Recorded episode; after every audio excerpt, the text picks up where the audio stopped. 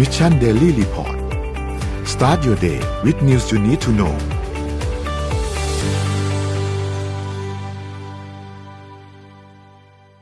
สวัสดีครับยินดีต้อนรับเข้าสู่ Mission Daily Report ประจำวันที่ 24พฤษภาคม 2565 นะครับ วันนี้คุณอยู่กับเรา 3 คนตอน 7 โมงถึง 8 โมงเช้า สวัสดีพี่ทับ สวัสดีพี่ปิ๊กครับ สวัสดีครับ ครับ สวัสดีครับ ครับผมเราไม่ได้กลับมา original teamนานพอสมควรเหมือนกันนะครับ ใช่จริงมากจริงเดี๋ยววันนี้ค่อยๆ ไปอัปเดตเรื่องราวต่างๆกันนะครับ ว่ามีอะไรเกิดขึ้นบ้างในช่วง 24 ชั่วโมงที่ผ่านมานะครับ เดี๋ยวเราไปดูตัวเลขกันก่อนเหมือนเคยนะครับ ตัวเลขล่าสุดในการฉีดวัคซีนฉีดเพิ่มได้ประมาณ 75,000 โดสนะครับ เป็นเข็มที่ 3 ประมาณ 45,000 นะครับ ก็ฉีดไปแล้วเนี่ย 39.8%ของประชากรนะครับสำหรับเข็มบูสเตอร์นะครับ ขอดูสถานการณ์ผู้ป่วยนะครับ สถานการณ์ผู้ป่วยตอนนี้เนี่ยมีผู้ติดเชื้อเพิ่มเติมเนี่ยนะครับ ประมาณ 4,000 รายนะครับ ตัวเลขผู้เสียชีวิตก็ลดลงนะครับ อยู่ที่ 29 นะครับ ตัวเลข ATK เมื่อวานนี้อยู่ที่ประมาณ 4,007นะครับ เท่ากับว่ารวมๆแล้วก็มีผู้ติดเชื้อเพิ่มเติมขึ้นมาเนี่ยประมาณเกือบเกือบ9,000 คนนะครับ แล้วก็ตัวเลขรักษาหายอยู่ที่ประมาณ 8,800 นะครับ อาการหนัก 1,400 1,042 นะครับ แล้วก็ใส่เครื่องช่วยหายใจ 521 นะครับ ก็ถือว่าเป็นสถานการณ์ตัวเลขที่ดีขึ้นเรื่อยๆ นะครับ คิดว่าถ้าเป็นแบบนี้ไปเรื่อยๆ ก็ไม่น่าเป็นห่วงเท่าไหร่นะนะครับ แล้วก็น่าจะได้เห็นการเปิดเมืองมากขึ้นหลังจากนี้นะครับ ถัดมาครับ ตลาดหลักทรัพย์บ้านเรานะครับบวกขึ้นมา 0.76%นะครับอยู่ที่ 1,635.28 นะครับหุ้นต่างประเทศเองก็มีการขยับตัวนะครับดาวโจนส์บวกขึ้นมา 1.97%นะครับ NASDAQ บวก 0.77% NYSE บวก 1.61%นะครับฟุตซี่บวก 1.55%นะครับและห่างเสงติดลบ 1.19%นะครับ ในขณะเดียวกันครับ ราคาน้ำมันดิบครับไม่มีการปรับตัวมากนักนะครับ WTI ครับอยู่ที่ 110.24 นะครับ Brent crude oil อยู่ที่ 112.98 นะครับ ก็ไม่ได้ขยับตัวมากนักอยู่ใกล้เคียงจุดเดิมนะครับ แต่ว่าน้ำมันบ้านเราวันนี้หน้าปั๊มรู้สึกว่าจะบวกขึ้นมาประมาณ 50 สตางค์นะครับครับราคาทองคำครับ อยู่ที่ 1,853.60 นะครับ บวกขึ้นมา 0.38%นะครับ แล้วก็คริปโตเคอเรนซีเองเนี่ยก็ ยังไม่ได้ขยับตัวเยอะมากนะครับ ยังวนๆอยู่ใกล้เคียงที่เดิมนะครับบิตคอยน์ยังอยู่ประมาณ 30,000นะครับ Ethereum เช่นเดียวกันอยู่ประมาณช่วง 2,000นะครับ Binance 332นะครับ Solana 53แล้วก็ Bitkub อยู่ที่3.38ไม่ได้มีการขยับตัวเยอะมากสำหรับคริปโตเคอเรนซีนะครับ นี่คืออัปเดตตัวเลขทั้งหมดครับ อืม นี่มีครับคอมเมนต์น่าสนใจมาก ตัวเลขดีขึ้นแล้วยกเลิกพรกฉุกเฉินได้หรือยังนะครับ เขาต่อถึงสิ้นเดือนกรกฎาใช่ไหมครับ ต้องระวังว่า เออเดี๋ยวกลัวว่าจะได้ใช้พรกฉุกเฉินกับโรคระบาดใหม่ที่เรากำลังติดตามกันอยู่อ่านนะครับนั่นก็คือ ฝีดาดลิงอืมนั่นเองนะฮะทีนี้ผมผมเร็วๆนะ ผมเล่าให้ฟังเร็วๆไหมครับคือไอ้ฝีดาดลิงเนี่ยนะฮะฝีดาดเนี่ยมันเป็นโรคระบาดสมัยก่อนนะฮะแล้วเด็กยุคก่อนผมเองก็มีเนี่ยเนยไอ้นนท์นี่ไม่น่าทันนะนนท์ไม่น่าทันก็คืไม่อไม่ทันครับ เราจะมีที่ไหล่ใช่ไหมพี่เป๊กใช่ใช่เราเรียกว่าปลูกฝีอะปลูกฝีนั่นแหละปลูกฝีนั่นแหละนะครับ คือทีใครนี้ที่โรคคำนี้ก็ไม่เข้าใจเหมือนกันนะอืมอ่าโรคฝีดาดลิงเนี่ยนะครับ พบถูกพบครั้งแรกเนี่ย เมื่อปี1958นะครับ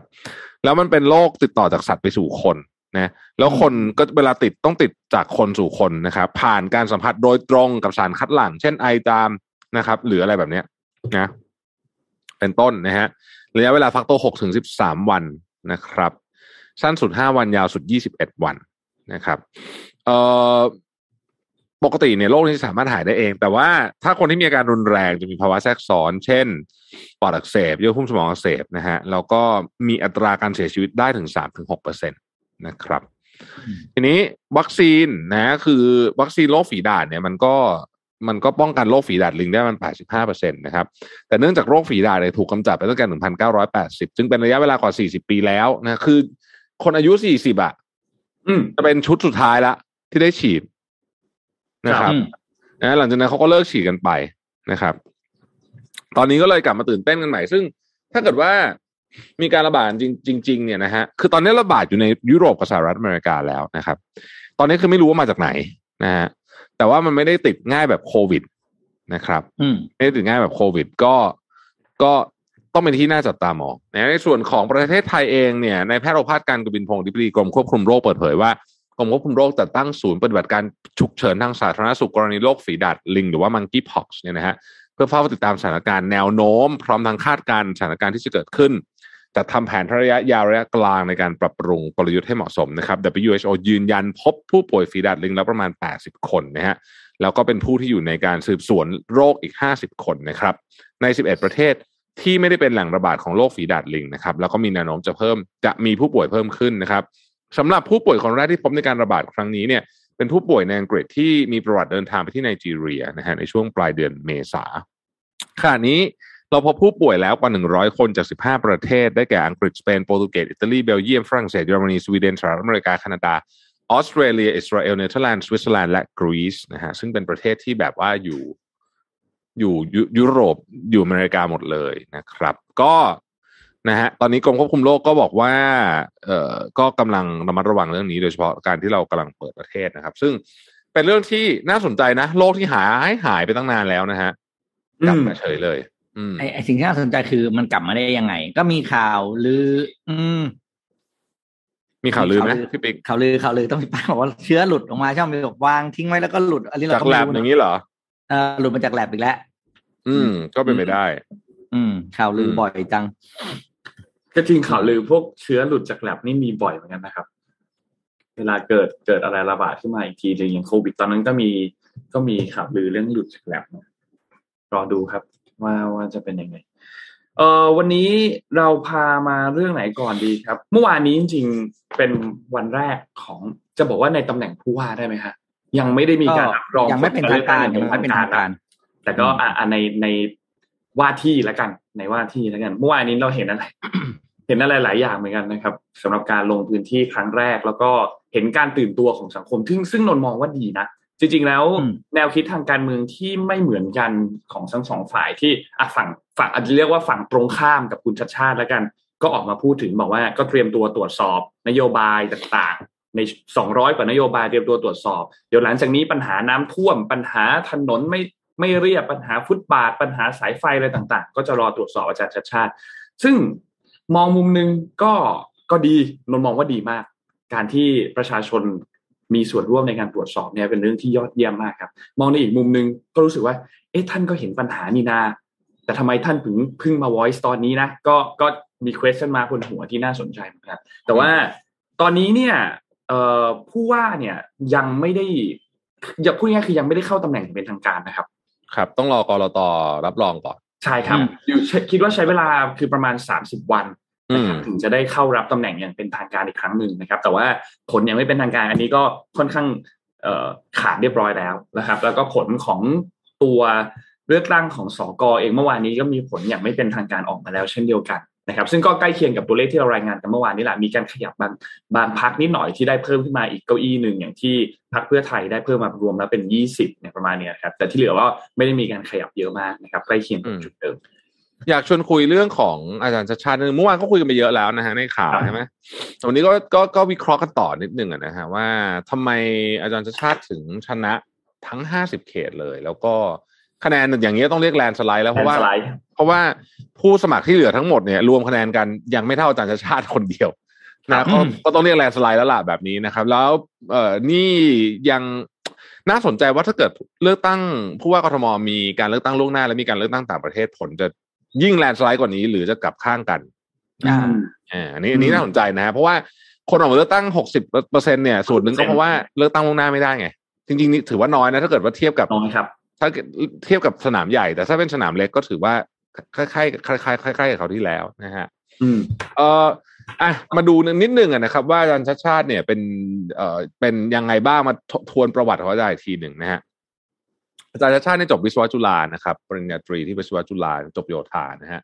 เอ่อเป็นรุ่นพี่ผมประมาณสักสิบกว่าปีนะฮะนาน่าจะเป็นอินเทเนียประมาณหกสิบกว่าๆนะครับ แล้วก็ได้ทุนไปเรียนเอ่อทุนอนันต์ไปเรียนเอ่อปริญญาโทที่ MIT นะครับแล้วก็ปริญญาเอกที่ Urbana Champaign นะครับ University of Illinois at Urbana Champaign เนี่ยเป็นมหาวิทยาลัยที่เอ่อหลายอะบางท่านอาจจะไม่รู้จักแต่ว่าในสายวิศวะในยที่นี่ค่อนข้างดังนะฮะที่นี่ค่อนข้างดังทีเดียวนะครับ กลับมาก็โอ้ทำงานหลากหลายมาก เป็นรับข้าราชรับราชการเป็นอาจารย์นะแน่แน่นอนอยู่แล้วนะครับ แล้วก็เคยอยู่การเคยไปทำงานการรถไฟวิทยุการบินนะฮะ แล้วก็เป็นรัฐมนตรีว่าการกระทรวงคมนาคมตอนเป็นเอ่อตอนสมัยนายกยิ่งรักชินวัตรนะครับ แล้วก็หลังจากนั้นก็เอ่อมาเป็นซีอของ Q House นะครับ ซึ่งก็เป็นบริษัทพัฒนาอสังหาริมทรัพย์ ชื่อดังนะครับ ในเครือ Land and House นั่นเองนะครับอ่าแล้วก็มานี่แหละมามาเป็นมาสมัครผู้ว่านะครับ แล้วก็ได้รับเลือกตั้งแบบถล่มทลายไป น่าสนใจเพราะว่าคะแนนเนี่ยทิ้งที่สองแบบห่างไกลมากที่สองกับที่สามอาจารย์เอ่อ ดรเอกับเอ่อคุณวิโรจน์เนี่ยนะครับ ก็คะแนนประมาณสักสองแสนห้าต่างกันหลักร้อยเองนะหลักร้อยห่างกันหลักร้อยนะฮะชิดแบบชิดหลักร้อยเองผมเรียกว่าผมให้เสมอแล้วกันนะ คู่นี้นะครับเพราะว่าหลักร้อยมันอืมแทบนับไม่ไม่นับดีกว่านะจากสองแสนกว่านะฮะให้เสมอกันไป น่าสนใจตรงนี้ ผมว่าน่าสนใจตรงนี้วิเคราะห์เพิ่มนิดหนึ่งนะฮะก่อนหน้านี้ในยุคของยุคเลือกตั้งใหญ่อะนะฮะเราอาจจะบอกได้ว่าประชาธิปัตย์นี่แทบสูญพันธุ์จากกทมนะอ่าใช่ไหมเพราะว่าไม่ได้แต่ว่าสอเลยสักทีเอเดีอยว แต่ครั้งนี้เนี่ยเฮ้ยได้สอกอเยอะพอสมควรนะฮะได้มาแปดคนใช่ไหมทั้งหมดใช่ครับนนทบนนทบทวนที่นั่งสอกอให้ครับว่าผลเลือกตั้งอืมอย่างไม่เป็นทางการเนี่ยสอกอเนี่ยเป็นอย่างไรบ้างนะครับ ก็ที่นั่งเนี่ยเพื่อไทยได้ยี่สิบเขตนะครับครับก้าวไกลได้สิบสี่เขตนะครับอืมพรรคประชาธิปัตย์ได้เก้าเขตนะครับอืมกลุ่มอิสระนะครับ ที่เป็นกลุ่มรักกรุงเทพเนี่ยนะครับ ได้สามเขตครับนะครับกลุ่ม พรรคไทยสร้างไทยได้อีกสองเขต แล้วก็พรรคพลังประชารัฐได้อีกสองเขตนะครับ ซึ่งก็ต้องถือว่าจะบอกว่าเป็นการ comeback ของประชาธิปัตย์เนี่ย พูดได้นะ เพราะว่าก่อนหน้านี้ใช่ไม่ได้เลยสสนะสำหรับสสไม่ได้เลยในสนามเลือกตั้งใหญ่ แต่รอบนี้เนี่ยได้สกมาถึงเก้าเขตนะครับ ตรงกันข้ามครับพรรคพลังประชารัฐได้มาเพียงแค่สองที่นั่งเท่านั้นครั้งที่แล้วประชาประชารัฐชนะสสในกรุงเทพเยอะมากจำได้ไหมฮะครับแล้วก็ประชาธิปัตย์ไม่มีเลย แล้วก็ครั้งนี้เนี่ยที่บอกว่าประชาธิปัตย์เนี่ยน่าจะใจชื้นขึ้นมาได้ก็เพราะว่า สกได้ไปเก้าที่นั่ง แล้วก็ดรเอได้ที่สองด้วย แปลว่า เอ้ยครั้งเลือกตั้งครั้งต่อไปเนี่ย น่าจะเห็นเก้าอี้สสประชาธิปัตย์ในกรุงเทพมหานคร พอสมควร อ่า เมื่อวานนี้รองโฆษกของพรรคประชาธิปัตย์เองก็ออกมาพูดถึงเหมือนกันบอกว่า เอ่อคุณสุชาชวีเนี่ย เป็นผู้สมัครที่ได้คะแนนสูงสุดที่สังกัดพรรคนะครับ ก็ก็ออกมาเคลมนิดหน่อยเหมือนกันนะก็ฮะก็เออก็ก็ก็ยังไงก็จะนะว่าก็ถูกก็ถูกก็ถูกก็จะว่าอย่างนั้นก็ได้อ๋อเพราะว่าโอเคโอเคหาเป็นมุมผู้สพูมัดครที่ที่ได้คะแนนสูงที่สุดโอเคที่สังกัดก็ถูกก็ถูกก็ถูกอืมนะครับครับโอเคโอเคโอเคครับ แล้วก็โอเคครับอะอีกอันหนึ่งที่น่าสนใจครับ นักข่าวก็เลยไปถามพลเอกประยุทธ์ครับ นักข่าวก็ถามพลเอกประยุทธ์บอกว่าพลเอกประยุทธ์ที่การเลือกตั้งในครั้งนี้เนี่ย ผลการเลือกตั้งชัดชาติคุณชัดชาติได้แลนด์สไลด์ชนะในทุกเขตเนี่ย แล้วได้เป็นได้นำคะแนนคือเกิน 50%มาเนี่ย สะท้อนอะไรถึงการเลือกตั้งทั่วไปในครั้งหน้าหรือเปล่าพลเอกประยุทธ์บอกว่านนโค้ดคำพูดเลยนะครับ ไม่เปลี่ยนแปลงสักคำเดียวนะฮะไม่สะท้อนอะไรทั้งนั้น มันไม่ได้สะท้อนอะไรกับผม เพราะพรรคพลังประชารัฐเขาก็ไม่ได้ส่งลงเลือกตั้งไม่ใช่หรอ อันนี้หมายถึงผู้ว่านะครับแล้วนักข่าวก็เลยย้อนถามว่าพรรคพลังประชารัฐส่งสอกแต่ได้รับเลือกตั้งแค่สองคนพลเอกประยุทธ์ก็บอกว่า ก็ประชาชนเขาเลือกหรือเปล่า ประชาชนเลือกไหมถ้าเลือกไม่เลือกก็อยู่ที่ประชาชน ก็ดูต่อไปว่า เลือกมาแล้ว มันจะทำอะไรได้ดีขึ้นไหม ผมก็หวังว่ามันจะดีขึ้นนะ แล้วนักข่าวก็ถามต่ออีก การที่คะแนนสกเนี่ยเทไปที่ฝ่ายค้านเยอะกว่า สะท้อนถึงความนิยมของรัฐบาลไหมพลเอกประยุทธ์ตอบเสียงดังนะครับ บอกว่าไม่สะท้อนอะไรทั้งนั้น ไม่เกี่ยวกับรัฐบาล ไม่เกี่ยว และเกี่ยวกับคะแนนความนิยมของนายกไหมใครจะนิยมไม่นิยม ผมก็ทำของผมเต็มที่นั่นแหละ แล้วก็จะผลส่งผลต่อการตัดสินใจลงเลือกตั้งในอนาคตไหมพลเอกประยุทธ์บอกว่าไม่มี แล้วก็เดินออกจากการให้สัมภาษณ์นะครับ เอาแต่พูดจริง ๆ เลยเนี่ยนะ อันเนี้ยส่งแน่นอนนะครับอืมคือถ้ายุบสภาวันนี้เลยเนี่ย อันเนี้ยเละอันแน่เนี้นยอนส่งตรงๆเลย แน่ ๆ เลยนึกออกไหมเพราะมันเหมือนกันเด๊ะๆเลยนะใช่ป่ะอ่าแต่ว่าผมคิดว่าอย่างนี้ ถ้าเป็นถ้ายิ่งเป็นแบบนี้ ถ้าเรามองภาพแบบจริง ๆ นะฮะมองภาพจริงๆถ้ายิ่งเป็นแบบนี้เนี่ย แนวโน้มที่รัฐบาลจะยุบสภาเร็วจะน้อย ใช่ถูกต้องครับ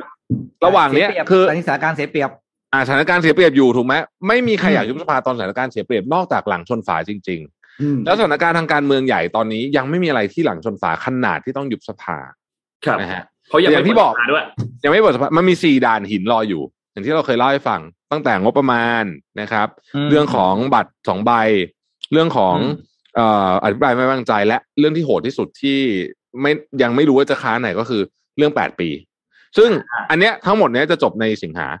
ครับเอ่อดูแล้วเนี่ยนะครับ ผมว่าตอนนี้เนี่ยสิ่งที่ถ้าผมเป็นรัฐบาลจะทำนะ ผมจะทำแบบนี้ก็คือทำไงก็ได้ให้มันเกิด unity ขึ้นในเอ่อคือคือต้องให้ทุกคนเห็นว่ายุบสภาตอนนี้ไม่ดีกับทุกคนเลยเนี่ยครับ แล้วก็ให้เวลามันทอดไปสักหน่อยหนึ่งระหว่างเนี้ยนะฮะก็ต้องหาวิธีการที่จะทำไงให้ซื้อใจประชาชนหรือว่า หรือว่าต้องเอาคะแนนเสียงให้มันสวิงกลับมาบ้าง นะอืมเพราะฉะนั้นเนี่ย ผลการเลือกตั้งผู้ว่ากทมก็อาจจะเป็นตัวบอกได้อย่างหนึ่งว่า คงไม่มีการยุบสภาในเร็ววันนี้นะครับอืมใช่ทีนี้หลังจากนี้เราก็ต้องรอตัวทางด้านของรองผู้ว่ารองผู้ว่ารู้สึกจะได้สี่คนใช่ไหมครับ ครับมาช่วยกันก็ต้องรอดูว่าคุณชัดชาติจะประกาศเป็นใครสำหรับรองผู้ว่านะครับ เมื่อวานนี้พอเห็นมีภาพของคุณวิโรธลงพื้นที่ไปดูกับสกในบริเวณใกล้ๆแถวๆตรงลาดพร้าวเนี่ย คนก็พูดถึงบอกว่าอยากให้คุณวิโรธเป็นรองผู้ว่าเหมือนกัน ก็ต้องรอติดตามดูนะว่าว่าสุดท้ายแล้วเนี่ยจะเป็นอย่างไรนะครับ แต่ว่าต้องบอกว่าการเปิดตัวในครั้งนี้ของการเลือกตั้งผู้ว่าหลาย ๆ ท่านไม่ว่าจะเป็นคุณสุชาติชวี เป็นคุณสิทธาที่กลับมา มีคนบอกหลายหลายทีว่าหลายหลายคนมากว่าเอ๊ะคุณสิทธาก่อนหน้านี้หายไปไหน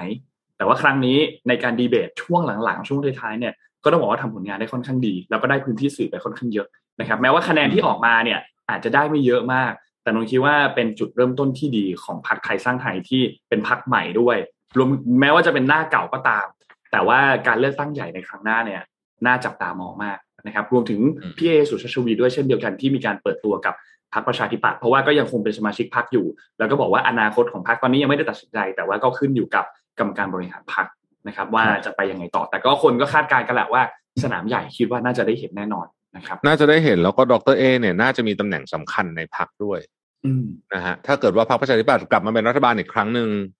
คิดว่าอาจจะได้เป็นรัฐมนตรีนะดรเอเนี่ยนะน่าสนใจแต่การคาดการณ์ของผมเองนะไม่ใช่ใครทั้งนั้นนะอะผมพามาดูอีกเรื่องหนึ่งครับ ก่อนที่เราจะไปพี่ปิ๊กมีข่าวยาวใช่ไหมวันเนี้ย เดี๋ยวก่อนก็ได้เรื่องเอาเครื่องคุณก่อนดี๋ยวอะล่ผมเอาอันนี้สั้น ๆ ครับ โจไม่ไบเป็นไรเดนอยู่ไม่ที่ยาวอยู่ที่เอเชียตอนนี้นะอยู่ที่ญี่ปุ่นอยู่ที่ญี่ปุ่นตอนนี้นะครับ ก็เสร็จการเยือนที่เกาหลีไปเรียบร้อยแล้วเกาหลีก็ไปเยือนแล้วก็มีการเอ่อเรียกว่าถ่ายรูปคู่กับเอ่ออะไรล่ะ ประธานของซัมซุงนะฮะแล้วก็จะมีการไปสร้างเอ่อโรงงานของซัมซุงที่จอร์เจียนะครับ มูลค่าการลงทุนหนึ่งหมื่นเจ็ดพันล้านดอลลาร์สหรัฐอะไรแบบนี้โอ้โหใหญ่โตมโหฬารมากเลยนะฮะ โอเค ก็ออกจากเกาหลีมานะครับ ก็ไปที่ญี่ปุ่นนะฮะระหว่างทางก็แน่นอนครับ ก็ต้องมีการให้สัมภาษณ์นะครับ ไออันที่คนรู้สึกว่าตื่นเต้นที่สุดเลยเนี่ยนะฮะการให้สัมภาษณ์โจไบเดนคือนักข่าวถามเขาบอกว่า เกิดว่าจีนมีการก็ไม่รู้เหมือนกันว่าทำไมนักข่าว ถามคำถามแต่ละอันที่มันแม่นะฮะต้องไอคนตอบก็ตอบยากเหมือนกัน จีนมีการรุกรานไต้หวันสสหรัฐอเมริกาจะช่วยแบบช่วยยูเครนก็คือส่งอาวุธให้ หรือจะมี military action ก็คือจะส่งทหารให้ทหารเข้าไป นะครับ ปรากฏว่าโจไบเดนตอบชัดเจนฮะว่าส่งทหารนะครับอืมอืมส่งทหาร ซึ่งแน่นอนว่าสร้างความไม่พอใจให้กับจีนเป็นอย่างมากก็มีการออกมาแถลงตอบโต้โดยทันทีเลยนะครับ ตอนนี้เนี่ยสหรัฐอเมริกากำลังจะประชุมควอดคือเป็นการประประชุมสตุภาคีนะครับควอดมีใครบ้างนะอินเดียนะครับ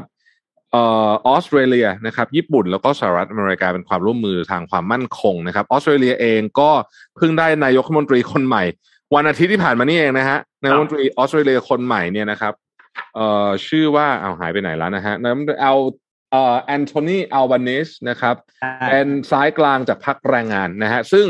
รับตำแหน่งปุ๊บก็จะบินมาที่ญี่ปุ่นเพื่อจะมาประชุมควอดเลยนะฮะอ่าซึ่งตอนนี้ก็มีการโอ้เรื่องนี้ก็เป็นเรื่องที่คนจับตามาก เพราะว่าจะเป็นการคานอำนาจของจีนนะครับ ซึ่งเป็นเรื่องที่สำคัญมากอันดับแรก ๆของการเยือนเอ่อเอเชียของเอ่อ โจไบเดนนะฮะอันที่สองนะครับ แนวรบโจไบเดนก็มาหาคนเพิ่มมาหาพวกเพิ่มในการที่จะกดดันรัสเซียเพิ่มขึ้นอันนี้ผมไม่พูดประเด็นนี้มาก แต่ประเด็นที่เกี่ยวข้องกับเมืองไทยก็คือว่า มีการพูดถึงสิ่งที่เรียกว่า IPEF นะครับ Indo-Pacific Economic Framework เป็นความร่วมมือทางเศรษฐกิจที่โจไบเดนบอกว่าจะครอบคลุม 40%ของ GDP โลกนะครับ ในขณะที่หวังอี้นะครับรัฐมนตรีต่างประเทศของจีนก็ออกมาแถลงทันทีว่า IPEF เนี่ยไม่สำเร็จหรอกแต่ไม่ไม่ได้บอกนะว่าไม่สำเร็จเพราะอะไรนะฮะ ทีนี้โจไบเดนเองระหว่างที่เยือนอยู่ที่ญี่ปุ่นเนี่ยนะครับ ก็มีโพออกมาที่ด้านเกิดตัวเองนะฮะแล้วก็พบว่าตอนนี้โจไบเดนเนี่ยมีคะแนนสนับสนุนเนี่ย ต่ำที่สุดตั้งแต่เข้ารับตำแหน่งประธานาธิบดีมาเลยนะฮะต่ำมากต่ำลงไปเยอะมากเลยนะครับ ซึ่งมันก็มาจากหลายสาเหตุนะครับ ส่วนใหญ่จะเป็นเรื่องของความไม่พึงพอใจของประชาชนในการแก้ปัญหาเศรษฐกิจนะครับ ล่าสุดเนี่ยนะครับ โพของ AP เนี่ยนะครับ บอกว่า มีเพียงสองในสิบคนของชาวสหรัฐเท่านั้นที่บอกว่าสหรัฐกำลังก้าวไปในทางที่ถูกต้อง แล้วก็เศรษฐกิจอยู่ในสภาพดี และความชื่นชอบของโจไบเดนเนี่ย ลงเหลือสามสิบเก้าเปอร์เซ็นตนะฮะซึ่งคนส่วนใหญ่ที่หายไปเนี่ยไม่ได้หายไปจากใครนะหายไปจากผู้สนับสนุนที่เป็นเดโมแครตเองนี่แหละนะครับนั้นตัวไบเดนเองนะระหว่างกำลังจะมีเลือกตั้งกลางเทอมแล้วนะครับ ก็ต้องก็ต้องเร่งเครื่องนิดนึงนะฮะทางอเมริกาเองก็ ก็เอ่อเรียกว่าดูเดือดไม่แพ้กันอะนะครับ อืมน่าติดตามฮะเดี๋ยวต่อเพิ่มรายละเอียดในส่วนของเลือกตั้งที่ออสเตรเลียให้นิดหนึ่งแล้วกันนะครับ ก็เขาเลือกไปเมื่อวันเสาร์นะครับ ก่อนที่เราเลือกผู้ว่ากรุงเทพหนึ่งวันนะครับ ก็อย่างที่จะบอกก็คือคนผู้ชนะรอบนี้คือคุณแอนโทนีอัลอัลบานเนสนะซึ่งเป็นฝ่ายพรรคแรงงานกลางเนาะก็ขึ้นมาเปลี่ยนเปลี่ยนขั้วเพราะ ออสเตรเลียในช่วงตลอด 9 ปีที่ผ่านมาเนี่ย รัฐบาลมาจากฝั่ง Liberal นะครับ ก็ผลการเลือกตั้งก็คือพรรคแรงงานเนี่ยได้จำนวนที่นั่งเป็น72 ที่นั่งนะครับ ในขณะที่พรรค Liberal National เนี่ยได้ไป 54 แล้วก็มีพรรคอื่นๆเนี่ยได้อีกประมาณ 10 11 12 ที่นั่ง ซึ่งเมื่อรวมกับ 54 แล้วก็ยังไม่ถึงอ่าพรรคอ่าเลพรรคแรงงานอยู่ดี ก็ถือว่าเป็นการเขาเรียกว่าเปลี่ยนขั้ว ทางด้านการบริหารเป็นครั้งแรกในรอบนะเกือบสิบปีนะ ก็ถือว่าน่าสนใจนะครับ แต่ว่านโยบายต่างๆ ยังไม่ได้บอกว่าจะจะจะผลักดันเรื่องอะไรเป็นเรื่องอันดับแรกๆนะครับ แต่ว่าสิ่งที่ได้เห็นคือปีนี้โลกมีการเปลี่ยนแปลงและเปลี่ยนขั้วการเมืองเยอะมากเพราะฉะนั้นสิ่งที่มันยากแต่คาดเดาต่อคือ แน่นอนเรื่องนโยบายเรื่องความมั่นคงสองคือนโยบายในเรื่องของเศรษฐกิจ เพราะว่า พอเปลี่ยนนะพอเปลี่ยนรัฐบาลเปลี่ยนเปลี่ยนนโยบายการบริหารประเทศแต่ละที่เนี่ย มันกระทบกับทางเรื่องของเศรษฐกิจโลกอย่างหลีกเลี่ยงไม่ได้ ครับ อืม อืมครับ ก็ตอนนี้เนี่ย เอ่อความตึงเครียดในทะเลจีนใต้ก็กลับมาตึงสุดๆเลยนะฮะ ตอนนี้มีการแถลงโต้กันแทบทุกวันเลยทีเดียวอืมนะฮะแล้วก็ยังมีการส่งเครื่องบินอะไรกันเข้าไปเหมือนเดิมอะนะฮะคล้ายๆเหมือนเดิมครับตรงนั้นเหมือนเดิมนะฮะเหมือนเดิมเลยฮะไม่เหมือนเดิมเหมือนเดิมท่าท่าเดิม นะฮะเพิ่มความถี่ขึ้นมาเท่านั้นเองนะครับ ครับ อืมอ่านงพามาดูต่อที่ทางด้านของธนาคารกลางยุโรปครับ ECB ครับล่าสุดทางด้านของคุณคริสตินลากาดนะครับซึ่งเป็นประธานธนาคารกลางยุโรปหรือว่า ECB เนี่ยก็ออกมาส่งสัญญาณเหมือนกันนะครับ คือตอนเนี้ยทุกธนาคารกลางส่งสัญญาณเดียวกัน คือเพิ่มอัตราดอกเบี้ย ในอัตราดอกเบี้ยนโยบายในเดือนกรกฎาคมที่จะถึงนี้เนี่ยนะครับ แล้วก็ดอกเบี้ยที่จะกลับเข้าสู่แดนบวก ได้ภายในเดือนกันยายนนะครับ ซึ่งโครงการหลาย ๆ อย่างที่ ECB ทำมาก่อนหน้านี้เนี่ยนะครับ ไม่ว่าจะเป็นโครงการซื้อคืนสินทรัพย์ ATP ก็จะยุติลงในช่วงไตรมาสที่3นะครับช่วงต้น ๆ ไตรมาสที่ 3 เลยนะครับ ซึ่งพอยุติโครงการนี้เสร็จปุ๊บก็จะทำให้ ECB สามารถที่จะปรับขึ้นดอกเบี้ยได้ตามแผนที่ประชุมกันไว้ก่อนหน้านี้ที่จะทำในเดือนกรกฎาคมเนี่ยนะครับ ซึ่งถ้าหากว่า พอดูภาพรวมของเศรษฐกิจในปัจจุบันตอนนี้เนี่ยดอกเบี้ยน่าจะกลับมาเป็นบวกได้เนี่ยคือหลังไตรมาสที่ 3 เป็นต้นไปนะครับโดยปัจจัยที่ ECB ออกมาส่งสัญญาณเนี่ยแน่นอนก่อนหน้านี้เนี่ยเขาขึ้นจากจะขึ้นจากระดับดอกเบี้ยเนี่ยติดลบ 0.5%ที่อยู่ณปัจจุบันตอนนี้ คืออัตราเงินเฟ้อของยูโรโซนเนี่ยนะครับมันอยู่สูงกว่าเป้าหมายของ ECB อยู่ประมาณ 4 เท่า ณตอนนี้นะครับนักวิเคราะห์ก็เลยมองว่าจะมีการปรับขึ้นอัตราดอกเบี้ยเนี่ยครั้งละ 0.25% ในเดือนกรกฎาและก็เดือนกันยานะครับ ก็จะหมายความว่าจากติดลบก็จะขึ้นมาเป็นอยู่ในแดนบวกแล้วนะครับก่อนหน้านี้เนี่ยผู้ว่าการธนาคารกลางของเนเธอร์แลนด์เนี่ยได้ออกมาระบุนะครับบอกว่า ECB อาจจะมีการปรับขึ้นดอกเบี้ยครั้งละ 0.5%ก็เป็นไปได้เหมือนกัน ถ้าหากว่ามีความจำเป็นจริง ๆนะครับ แต่อย่างไรก็ตามที่คุณคริสตินลากาดออกมาพูด ล่าสุดเนี่ยก็ยังคงเป็นแบบค่อยๆเป็น ค่อย ๆ ไป คือขึ้นทีละ 0.25 นะครับ เพราะฉะนั้นท่านั้นเอ่อคุณคริสตินลากาดก็บอกว่ามันดูจะ make sense มากกว่า ถ้าเราจะค่อยๆ ขยับ ค่อยๆ ขยับนะครับ เพราะว่าสังเกตในเรื่องของผลกระทบทางเศรษฐกิจที่จะมีและเรื่องของเงินเฟ้อจากการขึ้นดอกเบี้ยด้วยนะครับเพราะฉะนั้นตัวนี้ก็น่าสนใจนะครับ เพราะว่าเทรนด์ของโลกตอนนี้ขึ้นอัตราดอกเบี้ยกันหมดนะครับ และของตอนนี้ก็ยังแพงอยู่มากๆ รวมถึงเรื่องของอาการขาดเขาเรียกว่า supply chain ของที่จีนเอง ตอนนี้ยังหนัก หนักมากหนักมากจริงใช่ๆนะครับ เดี๋ยวเราจะพูด MacBook เนี่ยพูดเรื่องฟู้ดคริสิสให้ฟังด้วยเอออ่า macbook นี่ซื้อไม่มีซื้อของไม่มีตอนนี้ MacBook ซื้อของเนี่ย ซื้อไปตั้งแต่เดือน ถ้าถ้าถ้าท่านมีการแบบ configuration พิเศษเนี่ยเพิ่มแรมเพิ่มนู่นเพิ่มนี่เนี่ย สั่งของมาตั้งแต่เดือนมกราตอนนี้ยังไม่ส่งเลยนะครับ อืมเนาะใช่ครับ macbook pro นะตัว macbook pro นะครับยังของอืมไม่ส่งเลยเพราะว่าไม่ผลิตไม่ได้จริง ๆสำหรับที่จีนตอนนี้ นะครับส่งผลกระทบเยอะมากนะครับสำหรับที่จีนเนี่ยพอขยับตัวทำอะไรก็ตามเนี่ยมันส่งผลกระทบเป็นวงกว้างไปทั่วเลยนะครับ คือก่อนหน้านี้เนี่ยเขามีงานที่เอ่อ World Economic Forum เนี่ยนะครับ ทางด้านของคุณบอร์เก้เบรนท์เนี่ยเขาก็มีการแสดงความคิดเห็นกับทางจีนเหมือนกันสำนักข่าวซินหัวเนี่ยนะครับเขาบอกว่าอืมจริงๆ แล้วจีนเนี่ยมีผลมากๆต่อโลกนะครับ ผลกระทบการเติบโตทางเศรษฐกิจที่มั่นคงของจีนเนี่ยมีความสำคัญอย่างยิ่งต่อการฟื้นตัวของโลก อะไรก็ตามในโลกที่ ส่งผลกระทบต่อจีน มันจะส่งผลกระทบต่อส่วนอื่น ๆ ของโลกตามไปด้วยนะครับ ซึ่งการประชุมที่เกิดขึ้นตั้งแต่วันอาทิตย์ที่ผ่านมาในวันที่ 22 เนี่ยนะครับ มาจนถึงวันพฤหัสนี้นะครับ วันที่ 26 นะครับ เขาพูดคุยกันหลายเรื่องครับ ไม่ว่าที่รัฐบาลทั่วโลกกำลังเจออยู่ ไม่ว่าจะเป็นในเรื่องของความเอ่อการฟื้นตัวจากโควิดเรื่องของสงครามที่เกิดขึ้น การเปลี่ยนแปลงทางสภาพภูมิอากาศที่เกิดขึ้นในตอนนี้เนี่ยนะครับ ในรายงานเนี่ยก็บอกชัดเจนนะครับว่า ตอนเนี้ย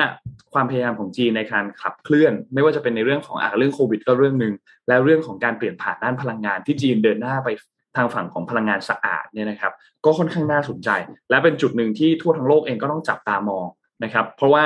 จีนตอนเนี้ยถ้าเมื่อก่อนอาจจะพูดไม่ได้ว่าถ้าจีนขยับตัวแล้วโลกจะขยับด้วย แต่ตอนเนี้ยพูดได้แล้วนะครับ ว่าจีนขยับอะไร โลกต้องขยับด้วยนะครับจริงจะขยับครับตามหรือขยับไปอีกด้านหนึ่งแต่ยังไงต้องมีการขยับแน่นอน นะครับอืมเพราะว่าแนวทางของจีนตอนนี้บทบาทของจีนตอนนี้ต่อโลกเนี่ยค่อนข้างที่จะชัดเจนมากๆนะครับอืมพูดถึงดาวอสการประชุม World Economic Forum เนี่ยก็ต้องพูดถึงประธานาธิบดีเซเลนสกี้มาพูดด้วยนะฮะมาอ่า video conference มาแล้วก็ก็พูดถึงคือประธานาธิบดีเซเลนสกี้เนี่ยเวลาเขาจะมาพูดอะไรเนี่ยเขาจะเตรียมตัวมาค่อนข้างดีนะฮะคือเขาจะไม่ได้พูดเรื่องเดิมอะเขาจะดูว่า audience คือใคร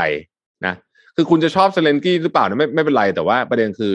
เออผมว่าในฐานะการเป็นผู้นำเรื่องนี้เก่ง ก็คือว่าเขาจะฟังดูก่อนว่า audience คือใครมันจะมีคนบางคนที่แบบ ไม่สนใจว่าคนฟังคือใครนึกออกไหมครับครับแล้วก็พูดจนสิ่งที่อยากแล้วจะพูพูดดในสิ่งแต่ที่เขาไม่อยากเลยพูดนะฮะไม่เลยเซเลนสกี้มาเนี่ยก็มาพูดประเด็นคือครั้งนี้ World Economic Forum นะฮะก็มีทั้งผู้นำโลกด้วย แล้วก็มีนักธุรกิจไปเยอะด้วยคุณท็อป Bitkub ก็อยู่ที่ World เอ่ออยู่ที่ดาวอสแล้วก็มีนักธุรกิจอีกหลายคนนะฮะอยู่ที่ดาวอสตอนนี้ เอ่อ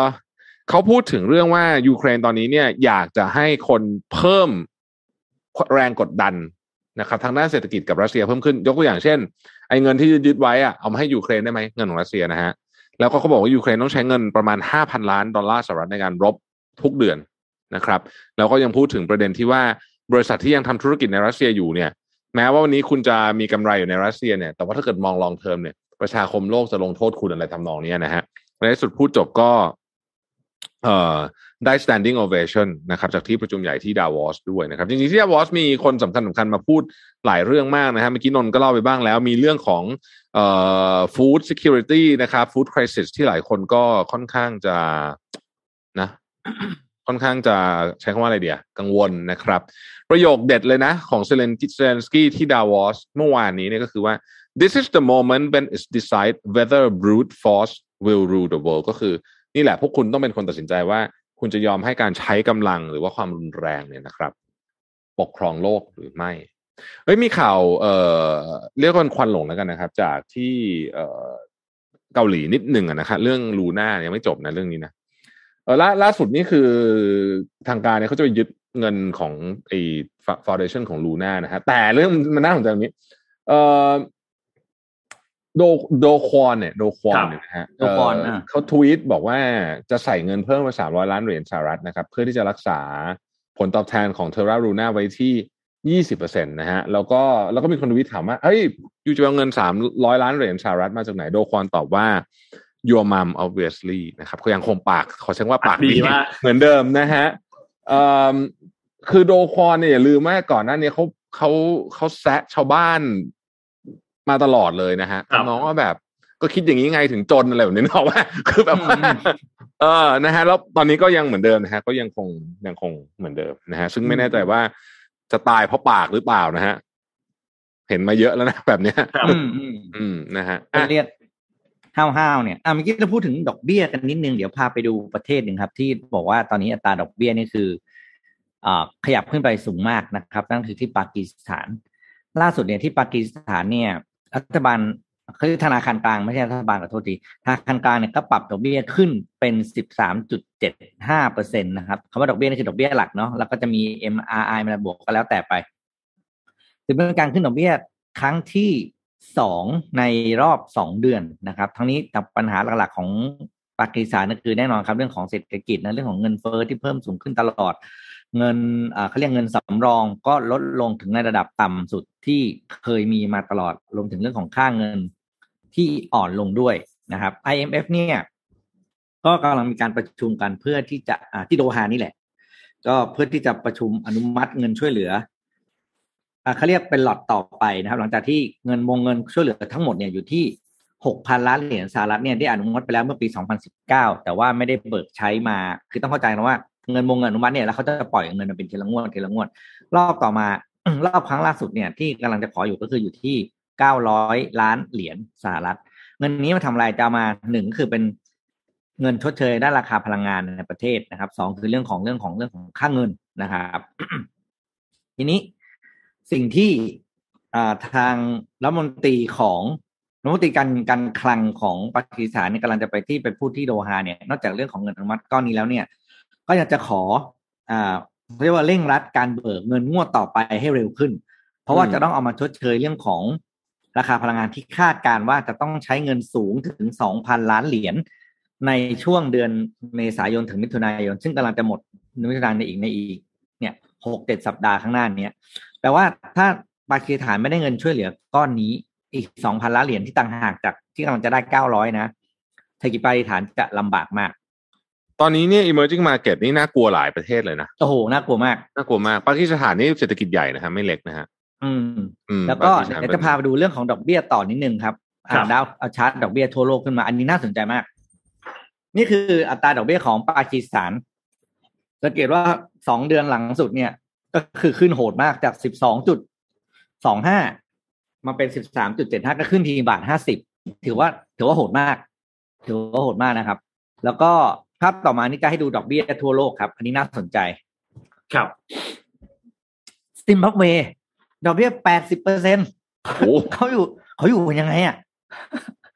เออเอออยู่ไงคือวะเนี่แบบโอ้โหแบบเป็นเป็นแบบประเทศดอกเบี้ยโหดมากแล้วก็ค่าเงินนี่คือแบบโอ้โหแบบเขาเรียกว่าขึ้นทะลุโลกนะครับรองลงมาคืออาร์เจนตินารองลงมาก็คืออะประเทศก็ดูแล้วกันนะเยเมนแองโกลาอะไรพวกเนี้ยพวก emerging market ทั้งนั้นเลยเหมือนอย่างเหมือนอย่างที่ที่ที่แทบบอกอะ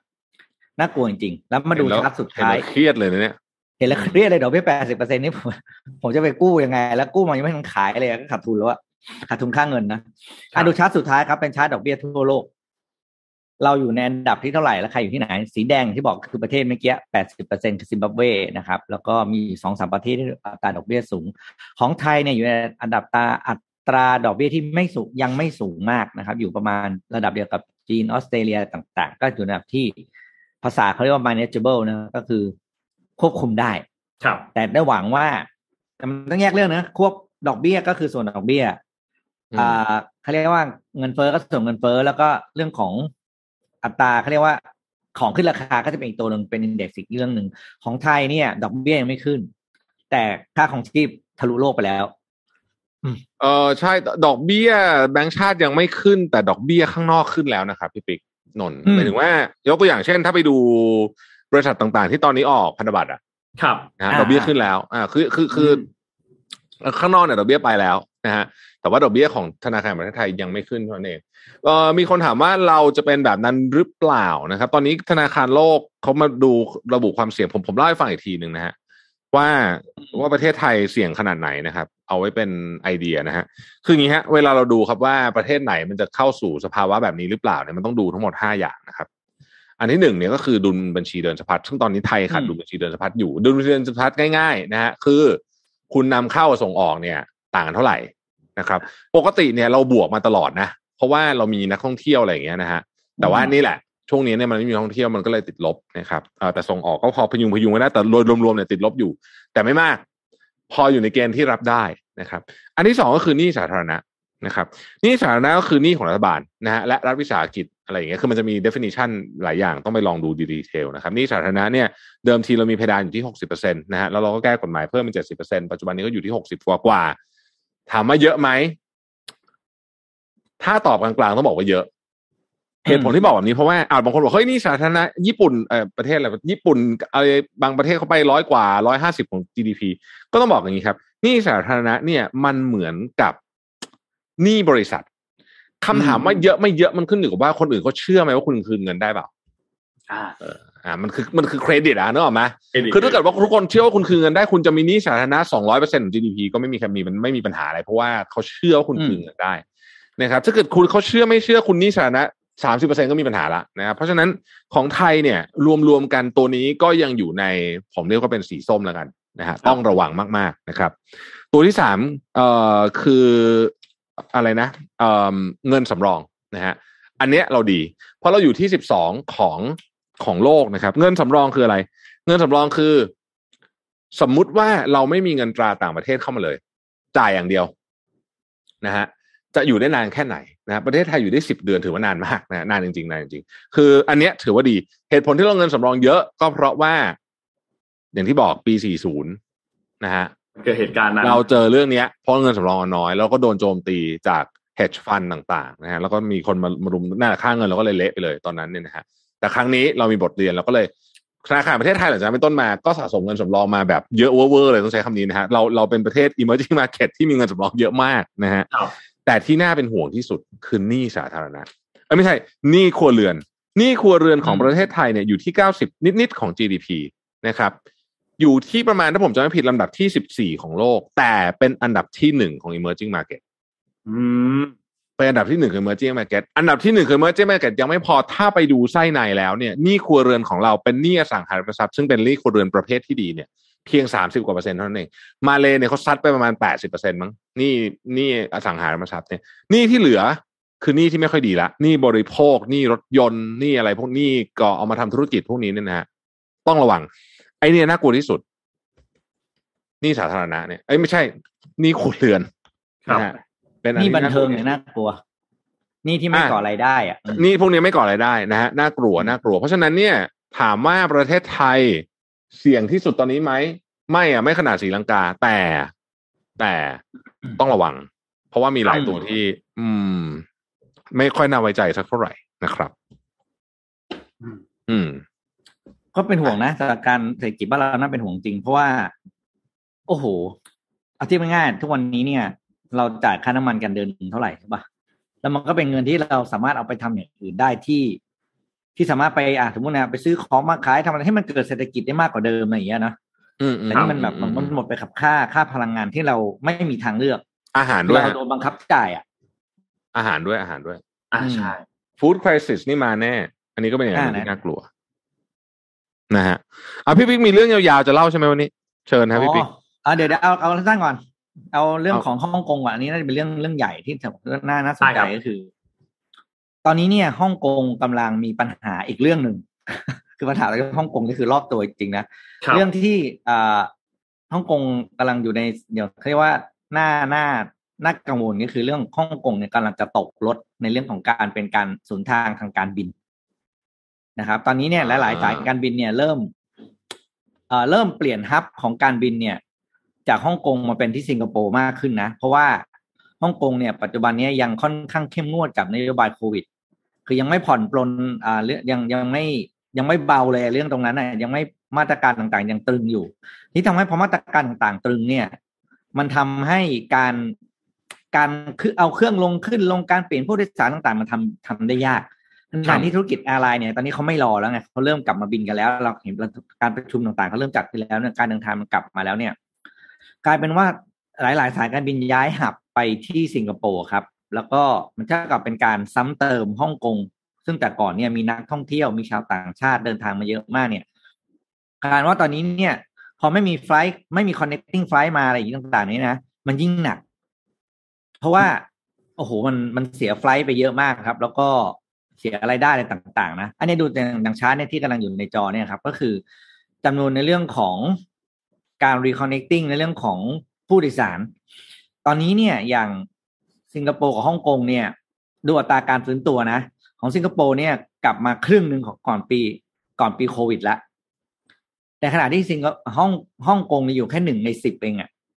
แล้วก็คาดการณ์ว่าอีกสามเดือนต่อจากนี้ไปเนี่ย สิงคโปร์จะกลับไปสู่แล้วสภาวะ หรือระดับผู้โดยสารที่ปกติแล้วนี่คืออมโอ้โหนี่คือน่ากลัวมาแล้วผมมันก็เลยตั้งคำถามต่อมาว่าเฮ้ยแล้วบ้านเราเนี่ย ถ้าพูดจริงจากฮ่องกง มาบ้านเรากับฮ่องกงมาสิงคโปร์เนี่ยเขาประหยัดไปอีกเกือบสองชั่วโมงนะอืมถ้าไปกลับก็สี่ชั่วโมงอะหลวมๆกลมๆรวมทานสิทธิ์รวมขนของกระเป๋าห้าชั่วโมงแน่ๆเฮ้ยทำไมบ้านเราแย่งตรงนี้ไม่ได้ อันนี้น่าน่าสนใจแล้วผมคิดว่าอ้าวมีคำตอบให้ะสองเรื่อง ผมมีคำตอบให้ อันที่หนึ่งครับ ตรงไปตรงมาเลยก็คือตัวสนามบินฮะ อ่า สนามบินเราเนี่ยไม่ติด top 10 เลยนะครับ แต่ว่าสนามบินที่อ่า top top 10 มีอะไรบ้างนะครับ top ที่หนึ่งคือโดฮานะฮะ Hamad International Airport ใครเคยไปก็จะรู้ว่าสนามบินนี้เนี่ย คือมันก็ไม่มีอะไรหรอกแต่ว่าก็ระบบมันก็ดีนะแล้วก็มันก็เป็น hub ของ Qatar Airways ที่สองคือโตเกียวฮาเนดะนะฮะที่สามคือชางงีนะครับ ที่สามคือชางงี ที่สี่คืออินชอน ที่ห้าคือโตเกียวนาริตะนะฮะมิวนิกซูริกฮิตโตรคันไซฮ่องกง นี่คือหกเจ็ดแปดเก้าสิบเราไม่ติด เราไม่ติดนะ อันนี้คืออมสนามบินนะครับอืมอย่าเออเราอยู่อันดับที่เท่าไหร่เราไปดูก่อนนะฮะประเทศไทยเนี่ยเอออยู่ อุ้ยไปไหนวะเนี่ยโอ้โหหาอยู่หาอยู่ หาไม่เจอ นั่นน่าจะไกลอยู่ใช่ไหมอ่าเดี๋ยวหาเลื่อนอ่าเลื่อนนานหกสิบซะหกด้วยหกสิบหกหกสิบหกอะ คือมันไกลมากอะหกสิบหกเออคือมันไกลมากฮะ คือโอ้โหคนอื่นเขาจาการ์ตาอยู่ที่ยี่สิบสามสี่คิดดูกันเออผมมีจาการ์ตานะอืมนะฮะเพราะฉะนั้นเนี่ย อันนี้คืออันที่หนึ่งอันที่สองคือตัวสายการบินเองครับ สายการบิน top 10 ของโลกเมื่อปี 2021 เนี่ยนะฮะ top 10 ของโลกเนี่ยนะครับประกอบไปด้วย เอ่อ Qatar Airways มาที่หนึ่งกาตาร์นี่มาแรงจริงในช่วงหลังเนี่ยนะฮะได้ทั้งสนามบินได้ทั้งเอ่อตัวตัวสายการบินด้วยที่สองอืม Singapore Airlines เฉียดอืมเฉียดเฉียดกันมาก ๆ เลย เพราะฉะนั้นเนี่ย Singapore Airlines สนามบินก็ดี เอ่อเครื่องบินเครื่องบินก็ชนะ สนามบินก็ชนะ เพราะฉะนั้นแน่นอนว่าเขามีโอกาสได้เป็น hub ใน region นี้อยู่แล้วนะครับตามมาด้วยที่สามญี่ปุ่นนะฮะ ANA นะครับ Emirates Japan Airlines นะครับ Cathay Pacific EVA Qantas Hainan แล้วก็ Air France นะครับครับ นั่นคือ top 10 ของสายการบิน เพราะฉะนั้นถ้าตอบคำถามพี่ปิ๊กก็คือนี่แหละอืมทั้งสายการบินและคือ คือคุณจะเป็นสนามบินระดับโลกได้เนี่ย ตัวฟีดเดอร์คือตัวเครื่องบินเนี่ย มันจะต้องต้องต้องดีด้วยถูกไหมอืมคือสายการบินประจำชาติต้องดีด้วยนะฮะแล้วก็ตัวสนามบินเองก็ต้องดีด้วย อืม อะนะครับประมาณนี้แหละนะครับ ก็ไม่รู้เหมือนกัน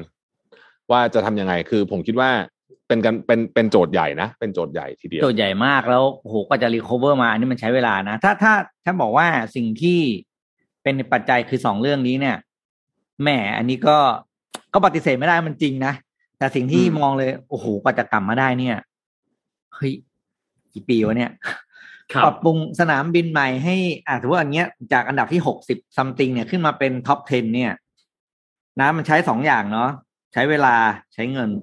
อืม แล้ววันนี้เนี่ยเรามีตังค์ทำเหรอเราอาจจะไม่มีตังค์ทำมากไม่มีไงตอนที่มีโอกาสทำมันไม่ได้ทำมันเนี่ยคือสิ่งที่น่าเสียดายมันทำให้ย้อนไปถึงเรื่องของอะไรรู้ไหมเนี่ยขอเลี้ยวไปเรื่องการชาติอีกทีนะครับ ตอนนั้นที่มีเดี๋ยวเดี๋ยวก่อนจะไปจานชาติขอแจกของก่อนได้ไหม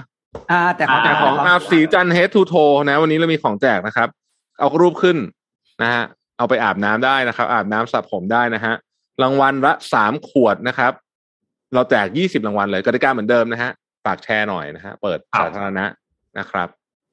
แค่นี้แหละอะเออไปต่อครับไปต่อไปต่อเวลาน้อยจะบอกว่าไม่ต่อยังประหยัดเมื่อกี้มาพูดถึงเรื่องของอาจารย์ชาติตรงที่ว่าตอนสมัยที่อาจารย์ชาติท่านอ่าเป็นรัฐมนตรีคมนาคม แล้วจะทำรถไฟความเร็วสูงจำได้ไหมครับอืมแล้วตอนนั้นก็มีวาทะอันหนึ่งจาก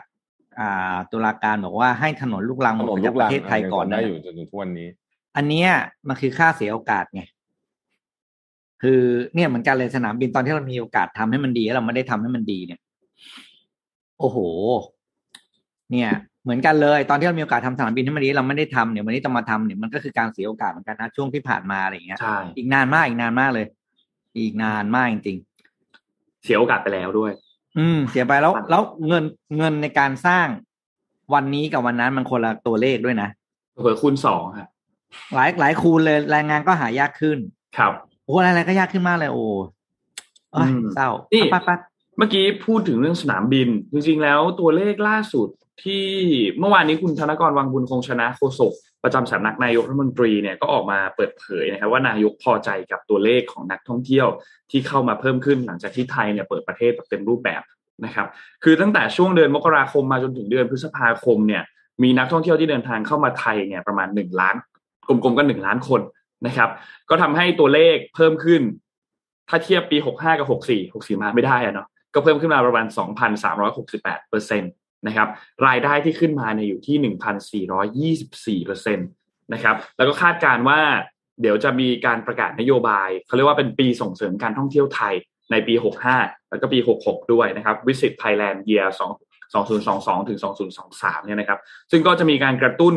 ให้นักท่องเที่ยวชาวต่างชาติที่เดินทางเข้ามาเนี่ยเดินทางกันเข้ามาเพิ่มขึ้นนะครับ แล้วก็ในไตรมาสที่ 4 เนี่ยคาดว่าน่าจะเกิดการเดินทางไม่น้อยกว่าเดือนละ 1 ล้านคน นะครับ รัฐบาลเองก็มั่นใจว่าจะฟื้นการท่องเที่ยวในพื้นที่บริเวณตรงนี้ได้นะครับ แต่ทุกท่านฮะเอ่อเขายกเลิก Test & Go ก็จริงนะครับ แต่เดินทางเข้ามาในไทยเนี่ย ท่านอย่าลืม Thailand Pass นะครับ มีหลายท่านเกิดขึ้นเหตุการณ์นี้เกิดขึ้นเยอะมากนะครับ คือก่อนหน้านี้มันมีข่าวเนาะว่าก่อนเราจะเตรียมตัวยกเลิกในเรื่องของ Test & Go กัน ตัว Thailand Pass เนี่ยเข้าใจว่าเดือนหน้าก็ยกเลิกแล้วนะ เข้าใจว่าเดี๋ยวกำลังจะยกเลิกแล้วเหมือนกันนะครับ แต่ว่านนมีพี่ไปต่างประเทศ แล้วกำลังจะมีตอนจะเดินทางกลับเข้าไทยเนี่ยเข้าใจว่าก็ได้ยินว่าเอ้าก็ยกเลิก Test & Go ไปแล้ว แต่พอปรากฏว่าพอไปถึงหน้าหน้า gate ปุ๊บเนี่ยต้องมี QR code ของไอตัว Thailand Pass ด้วย ทีนี้อ้าวไม่ได้ลงทะเบียนมา แล้วลงทะเบียนเนี่ยต้องใช้เวลากว่าจะได้ตัว QR code มาเนี่ยอย่างน้อย ก็ต้องมีแบบสี่ห้าชั่วโมง กว่าที่จะส่งมาได้ ก็ตกเครื่องไปทำให้ต้องทิ้งตั๋วสนามบินไป แล้วปรากฏว่าคนไทยที่อยู่ในพื้นที่บริเวณตรงนั้นตรงเกตตรงนั้นนะไม่ได้มีแค่เขาคนเดียว แต่มีเป็นหลักสิบนะครับ ที่สุดท้ายแล้วเนี่ยเดินทางต่อไม่ได้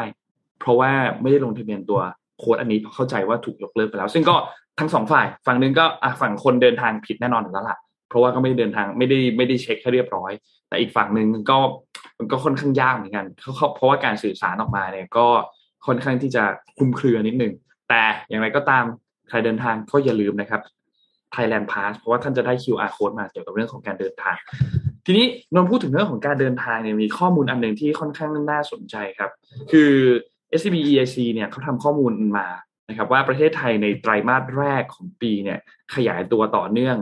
จากการฟื้นตัวของอุปสงค์ภายในประเทศนะครับ ไม่ว่าจะเป็นเรื่องของการท่องเที่ยวการส่งออกต่างๆ แล้วก็คาดว่าระยะถัดไปเนี่ยก็จะฟื้นตัว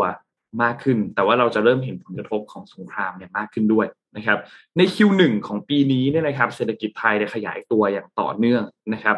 ก็และก็ขยายตัวสูงกว่าที่เราคาดการไว้ด้วยนะครับการขยายตัวต่อเนื่องนี้เนี่ยเป็นไตรมาสที่ 2 ติดต่อกันที่ 2.2%เมื่อเทียบกับช่วงเดียวกันของปีก่อนหน้านี้นะครับ และถ้าหากว่าเทียบกับช่วงไตรมาสก่อนหน้าที่เศรษฐกิจไทยจะเริ่มมาฟื้นตัวเนี่ยจากการผ่อนคลายของมาตรการควบคุมโรคต่าง ศรษฐกิจในไตรมาสแรกเนี่ยก็สามารถขยายตัวได้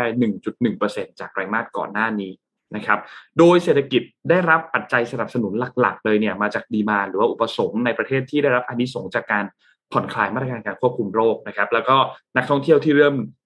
กลับมาท่องเที่ยวในประเทศไทยตามมาตรการการเปิดประเทศนะครับ แล้วก็การส่งออกที่ก็ต้องบอกว่าการส่งออกก็ขยายตัวได้ค่อนข้างดีอย่างต่อเนื่องในช่วงปีที่ผ่านมานะครับ แล้วก็มาตรการการกระตุ้นเศรษฐกิจจากภาครัฐด้วย ทีนี้ ถ้าไปพิจารณาในฝั่งของการผลิตนะครับ ฝั่ง supply เนี่ยนะครับ ก็พบว่ามีอันนึงที่ค่อนข้างน่าสนใจครับ การฟื้นตัวได้ดีในภาคเศรษฐกิจ โดยเฉพาะในภาคบริการเนี่ยนะครับ ซึ่งสอดคล้องกับภาคการท่องเที่ยวที่มันเริ่มฟื้นตัวเนี่ยรวมถึงภาคอุตสาหกรรมที่ฟื้นตัวตามการส่งออกไปด้วยนะครับ เกษตรเองก็ปรับตัวดีขึ้นนะครับ ตามผลผลิตที่คาดการนะครับ แต่อย่างไรก็ตามภาคการก่อสร้างเนี่ยหดตัวลงนะครับ ในไตรมาสแรกจากการลงทุนของภาครัฐที่มันชะลอตัวลงมากขึ้นนะครับ ทีนี้ในไตรมาสถัดมาไตรมาสที่สองไตรมาสที่สองเนี่ยสงครามในยูเครนมันเริ่มส่งผลกระทบต่อไทยแล้วนะครับ EAC เขาคาดการณ์ว่าเศรษฐกิจเนี่ยจะฟื้นตัวได้อย่างต่อเนื่องจากสถานการณ์การแพร่ระบาดของโอมิครอนที่มันเริ่มคลี่คลายลงจำนวนผู้ติดเชื้อเองก็น้อยลงจำนวนผู้ได้รับการฉีดวัคซีนเองก็มากขึ้นนะครับ ส่งผลให้ดีมานในประเทศมันฟื้นตัวนะครับ ภาคการท่องเที่ยวเองก็ขยายมากยิ่งขึ้นจากการที่เปิดประเทศ นะครับแต่ EAC เขาคาดการ์ว่าการฟื้นตัวของเศรษฐกิจไทยเนี่ยจะค่อยๆเห็นผลกระทบของสงครามในยูเครนมากยิ่งขึ้น ไม่ว่าจะเป็นเรื่องของการค้าเป็นเรื่องของเงินเฟ้อเรื่องของราคาพลังงานนะครับการส่งออกไทยจะเริ่มมีการชะลอตัวมากขึ้นนะครับ แล้วก็ปัญหาเรื่องของการชะงักของอุปทานโลก แล้วก็ภาวะสงครามต่างๆ ที่ผ่านมาเนี่ยผลกระทบต่อมูลค่าการส่งออกของไทยเนี่ยยังคงจำกัดอยู่ แต่ EIC เขาคาดการณ์ว่า การส่งออกของไทยจะได้รับผลกระทบมากขึ้นในไตรมาสนี้ไตรมาสที่2นะครับไม่ว่าจะเป็นเรื่องของการเงินเฟ้อราคาพลังงาน สินค้าโภคภัณฑ์ที่ปรับตัวที่สูงขึ้นนะครับ แล้วก็สร้างแรงกดดันต่อการบริโภคและการลงทุนภายในประเทศนะครับ ทีนี้พอมองภาพรวมในปี 2022 นี่ EAC เขาคาดการณ์ว่า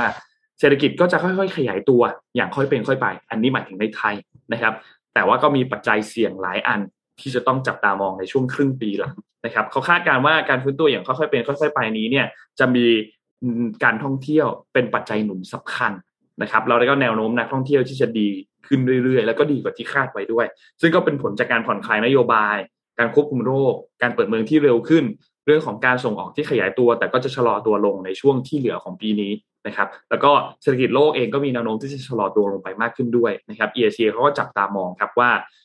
เศรษฐกิจไทยปีนี้จะขยายตัวอย่างช้าๆที่ 2.7% 2.7%จำตัวเลขนี้ไว้ดีๆนะครับ แล้วก็ความเสี่ยงที่ต้องตับตามองมี 2 เรื่องหลักๆนะครับ เรื่องแรกคือเรื่องของราคาน้ำมันที่ยังคงเพิ่มขึ้นอยู่ และยังอยู่ในระดับที่สูงนะครับ ยาวนานมากๆนะครับ ซึ่งเขาคาดการณ์กันว่า แม้ว่าสงครามรัสเซียยูเครนจะจบไปแล้ว แต่ราคาน้ำมันเองก็ยังคงเป็นปัจจัยสำคัญที่เราต้องจับตามองอยู่ เรื่องที่ 2 คือเรื่องของการ ชะงักของอุปทาน ภาคการผลิตแล้วก็การขนส่งแล้วรวมถึงอุปสงค์ที่เริ่มชะลอตัวไปด้วยนะครับ นี่ก็เป็นข้อมูลจาก SCB EAC เกี่ยวกับการคาดการณ์ในการขยายตัวของเศรษฐกิจไทยในไตรมาสที่เหลือครับ น้อยไปไหมสองกว่าเปอร์เซ็นต์เนี่ยสองจุดเจ็ดเขาบอกว่าจะค่อยๆ ขยายตัวอย่างช้าๆสองเจ็ดเปอร์เซ็นต์โอ้ยเขาตอนนี้มันเนาะ อืมก็จะน้อยอะ อืมอืมแต่คาดการณ์ก็คือคาดการณ์นะนะแต่ว่าครับเออเราว่ามันน้อยไปหน่อย เพราะว่าถ้าที่รวมโมเมนตัมตอนนี้ภาคเอกชนเนี่ย กลับมา กลับมาปกติกันหมดแล้วนะ ทุกคนขายเขยขายของถ้าไม่ติดเรื่องเศรษฐกิจเรื่องของราคาน้ำมันเนี่ยคิดว่าเราไปไกลกว่านี้เยอะมากอะครับ อืมอะไม่เป็นไรคาดการณ์ก็ตามคาดการณ์รอดูกันต่อไปครับเพราะว่าปัจจัยต่างๆ ที่ EAC พูดถึงเนี่ยมันจะส่ง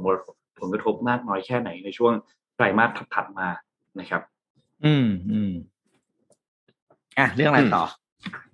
เอาพี่ปิ๊กจะเอาเรื่องนั้นไหมล่ะหรือว่าอ๋อรื่องเดี๋ยวเล่าเรื่องเล่าเรื่องไอร์แลนด์ให้ฟังแล้วกันครับเอออะมาไอร์แลนด์เนี่ย มันจะมี milestone ที่สำคัญในปี 2025 เลยเนี่ยก็คือการที่ไอร์แลนด์กับไอร์แลนด์เหนือเนี่ย จะกลับมาเป็นประเทศเดียวกันอีกครั้งหนึ่ง ภายใต้การ อ่าเขาเรียกภายใต้นโยบายของผู้ที่จะลงเลือกตั้งคนใหม่ นี่ขอเล่าเท้าความไปนิดนึงก่อนนะครับ คือไอร์แลนด์กับไอร์แลนด์เหนือเนี่ยแต่ก่อนหน้านี้เนี่ยนานมากแล้วเนี่ยก็เคยเป็นประเทศเดียวกันมาก่อนนะ แล้วก็ครับพอถึงยุคหนึ่งที่อ่าอ่าอังกฤษเนี่ยเป็นก็คือล่าอาณานิคมเนาะแล้วก็ไอร์แลนด์เนี่ยไปอยู่ในในอังกฤษปุ๊บเนี่ยพอถึงจุดหนึ่งก็มีการประกาศแยกตัวออกมาจากอังกฤษครับ แล้วก็ไอร์แลนด์เนี่ยแบ่งออกเป็นสองฝั่ง ฝั่งหนึ่งเนี่ยก็คือ อ่าเขาเรียกว่าอ่า ฝั่งโปรเตสแตนต์เนี่ยโปรเตสแตนต์เนี่ยก็คือเป็นกลุ่มนิกายหนึ่งของของคริสเตียนนะครับ ก็อยากให้ไอร์แลนด์เนี่ยอยู่กับอังกฤษต่อไปในขณะที่กลุ่มคาทอลิกเนี่ยซึ่งเป็นอีกนิกายหนึ่งของของคริสเตียนเนี่ยอยากแยกประเทศออกมา ทีนี้พอมันมีความขัดแย้งตรงนี้นี่เนี่ยมันก็เลยกลายเป็นว่า มันมีเขาเรียกว่ามันจะมีกลุ่มก่อการร้ายที่เรียกกลุ่ม IRA เคยได้ยินไหมอืม ถ้าใครดูหนังพวกสายลับมาก่อนจะได้ยินชื่อกลุ่มเนี้ยก็คือเป็นกลุ่มที่เขาเรียกว่ากลุ่มที่นิยมความรุนแรงและต้องการแบ่งแยกดินแดนนะครับเอก็อเคคืยอเคยได้ยินก็ต้องการแยกสองประเทศจากกัน แล้วเกิดเป็นสงครามกลางเมืองเลยนะ มีการทำ car bomb มีอะไรต่างๆนะครับแล้วสงอ่าความขัดแย้งของไอร์แลนด์และไอร์แลนด์เหนือที่จะแยกกันเนี่ย ยืดเยื้อยาวนานกว่าสามสิบปีนะครับ คือเรียกว่าโอ้โหตลอดอะแล้วสุดท้ายเนี่ยก็เลยต้องแยกกันออกไปแล้วกลายเป็นไอร์แลนด์และไอร์แลนด์เหนือในปัจจุบัน แต่สิ่งที่กำลังจะเกิดขึ้นเลยก็คือ ปัจจุบันนี้เนี่ยมีผู้สมัครที่จะลงรับเลือกตั้งหนึ่งท่าน ซึ่งตอนนี้กำลังเป็นที่จับตามองอย่างมากในเรื่องของนโยบายทางด้านการการบริหารประเทศต่อไปคือเธอเธอชื่อซินเฟนนะครับซินเฟนชื่ออ่านอ่านยากนิดนึงเนาะอ่านโยบายที่น่าสนใจของเธอเลยก็คือ การนำไอร์แลนด์ทั้งสองประเทศเนี่ยกลับมาเป็นไอร์แลนด์เดียวกัน เธอบอกว่ามันมาเป็นความแตกแยกที่ยาวนานแล้ว แล้วก็ คิดว่าการรวมกันมันน่าจะมีอำนาจต่อรองกว่า เพราะมันมีเรื่องเหตุผลต่างๆ มากมายรวมถึงเรื่องของการที่อังกฤษเนี่ยออกจาก EU ด้วย คือไอร์แลนด์กับอังกฤษเนี่ยพูดจริงนี่คือแยกกันแทบไม่ออกอยู่แล้ว เพราะว่าอืมประเทศเขาอยู่ถ้าอยู่ติดกันนะนะแบบอืมแบบเป็นเป็นเป็นเป็นดินแดนเดียวกันนั้นเนี่ยการที่พออังกฤษออกมีออกจาก EU ไว้เนี่ย ซึ่งมันก็ผลกระทบมาถึงไอร์แลนด์ด้วยอืนะคมรับทีนี้เธอก็ต้องการจะเอา มันภาพยังไม่ชัดเจนเธอจะจะจะไปพาไอร์แลนด์ไปทางทิศทางไหนเกี่ยวกับเกี่ยวกับ Brexit เกี่ยวกับ EU นะ แต่ว่ารอดูว่าเนี่ย หลังจากนี้สองสามปีเนี่ยไอแลนด์เนี่ยจะมีความเปลี่ยนแปลงค่อนข้างชัดเจนมากนะครับ ในเรื่องของการ ถ้ากลับมารวมประเทศกันได้จริง เพราะเศรษฐกิจไอแลนด์พูดถึงเนี่ยไม่ได้น้อยนะดับลินเป็นเมืองใหญ่เมืองหนึ่งของยุโรปนะครับ แล้วก็มีผลมีคนอังกฤษไปทำงานที่ดับลินเป็นจำนวนมากอยู่แล้ว ทุกทุกทุกทุกวันในขณะนี้นะครับนั้นก็น่าติดตามว่าจะเป็นอย่างไรต่อไป จำได้สมัยก่อน IRA นี่มันมีระบงระเบิดอะไรกันเยอะมากใช่คาเอนี่ขึ้นชื่อเรื่อง car bomb เลย ใช่ไหมแต่ตอนนั้นใช่ผมเด็กมากเลยอะเลยอืมจำไม่ค่อยจำเรื่องอะไรไม่ค่อยได้แต่ว่าจำได้ว่าแบบเฮ้ย IRA มันเคยมีหนัง IRA อะไรแบบอ่าอ่าสายลับมาก่อนต้องต้องลุยกับ IRA ระเบิดกันดุเดือดทีเดียวอ่าใช่ไหม IRA ย่อมาจาก Irish Republican Army ก็คือกองกำลังเออจู่โจมเพื่ออ่าเพื่อเพื่อรัฐไอร์แลนด์แล้วเขาก็เหมือนคล้ายๆกับตอนหลังเขาไปอะไรอะ ตกลงกันได้อย่างงี้ใช่ไหมอ่า ก็เลยเลิกยิงกันใช่ไหมพี่ใช่ใช่เขาเขาบอกเขาบอกเออก็แยกกันไปก็เลยแยกเป็นสองประเทศไงอืมมก็คือใครที่อยากจะแยกก็ไปอยู่เป็นไปอยู่ North Ireland ใครอยากเป็นไอร์แลนด์ที่ไม่ไม่ขึ้นกับอังกฤษก็อยู่กับก็มาเป็นไอร์แลนด์ซะแล้วก็ ก็อยู่กันอย่างเงี้ยพรมแดนติดกันก็คือสามร้อยกว่าไมล์มีถนนเชื่อมร้อยกว่าเส้นที่ข้ามไปข้ามมาระหว่างพรมแดนนะแต่ว่าเขาไม่มี border นะ ก็คือเดินทางข้ามไปได้ตลอด อืมจะจะไม่เหมือนกับทางทางเกาหลีเหนือเกาหลีใต้อะไรอย่างเงี้ยก็ เออไอเรื่องไอเรื่องภูมิรัฐศาสตร์ของโลกตอนนี้เปลี่ยนเยอะนะอืมเออเปลี่ยนเยอะเปลี่ยนเยอะ คือตอนนี้หลายประเทศก็เหมือนมาคิดเรื่องนี้ใหม่เออจริง ๆ มันมีหลายจุดนะที่น่าสนใจที่แบบอาจจะยังไม่ได้เป็นข่าวยกตัวอย่างเช่น เอ่อสเปนอย่างเงี้ย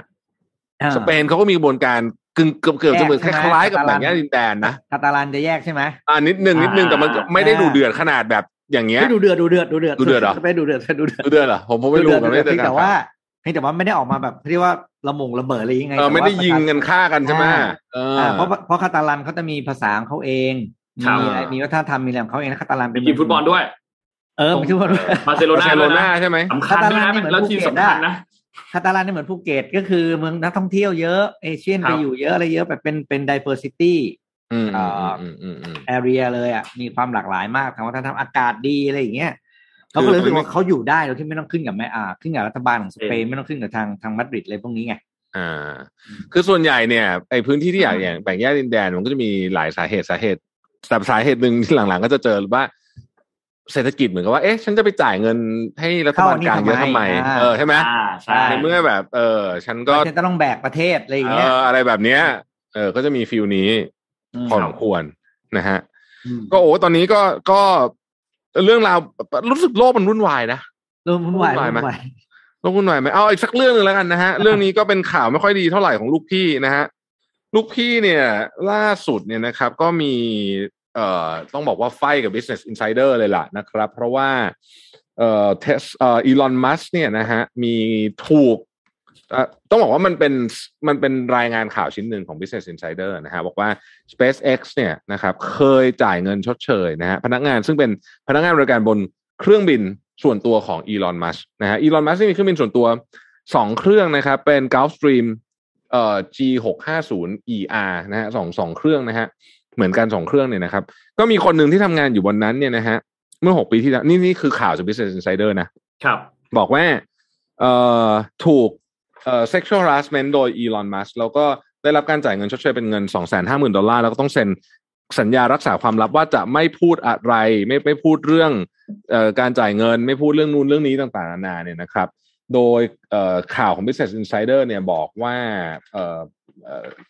พนักงานคนดังกล่าวเนี่ยเหมือนกับเคยเรียนนวดมาอะไรประมาณนี้นะฮะแล้วก็อีลอนมัสก์ก็เลยให้ไปนวด โดยเอ่อซีอของ SpaceX เนี่ย ถูกกล่าวหาว่าถอดเสื้อผ้าหมดในระหว่างการนวด แล้วก็เสนอจะซื้อม้าให้เธอพร้อมกับ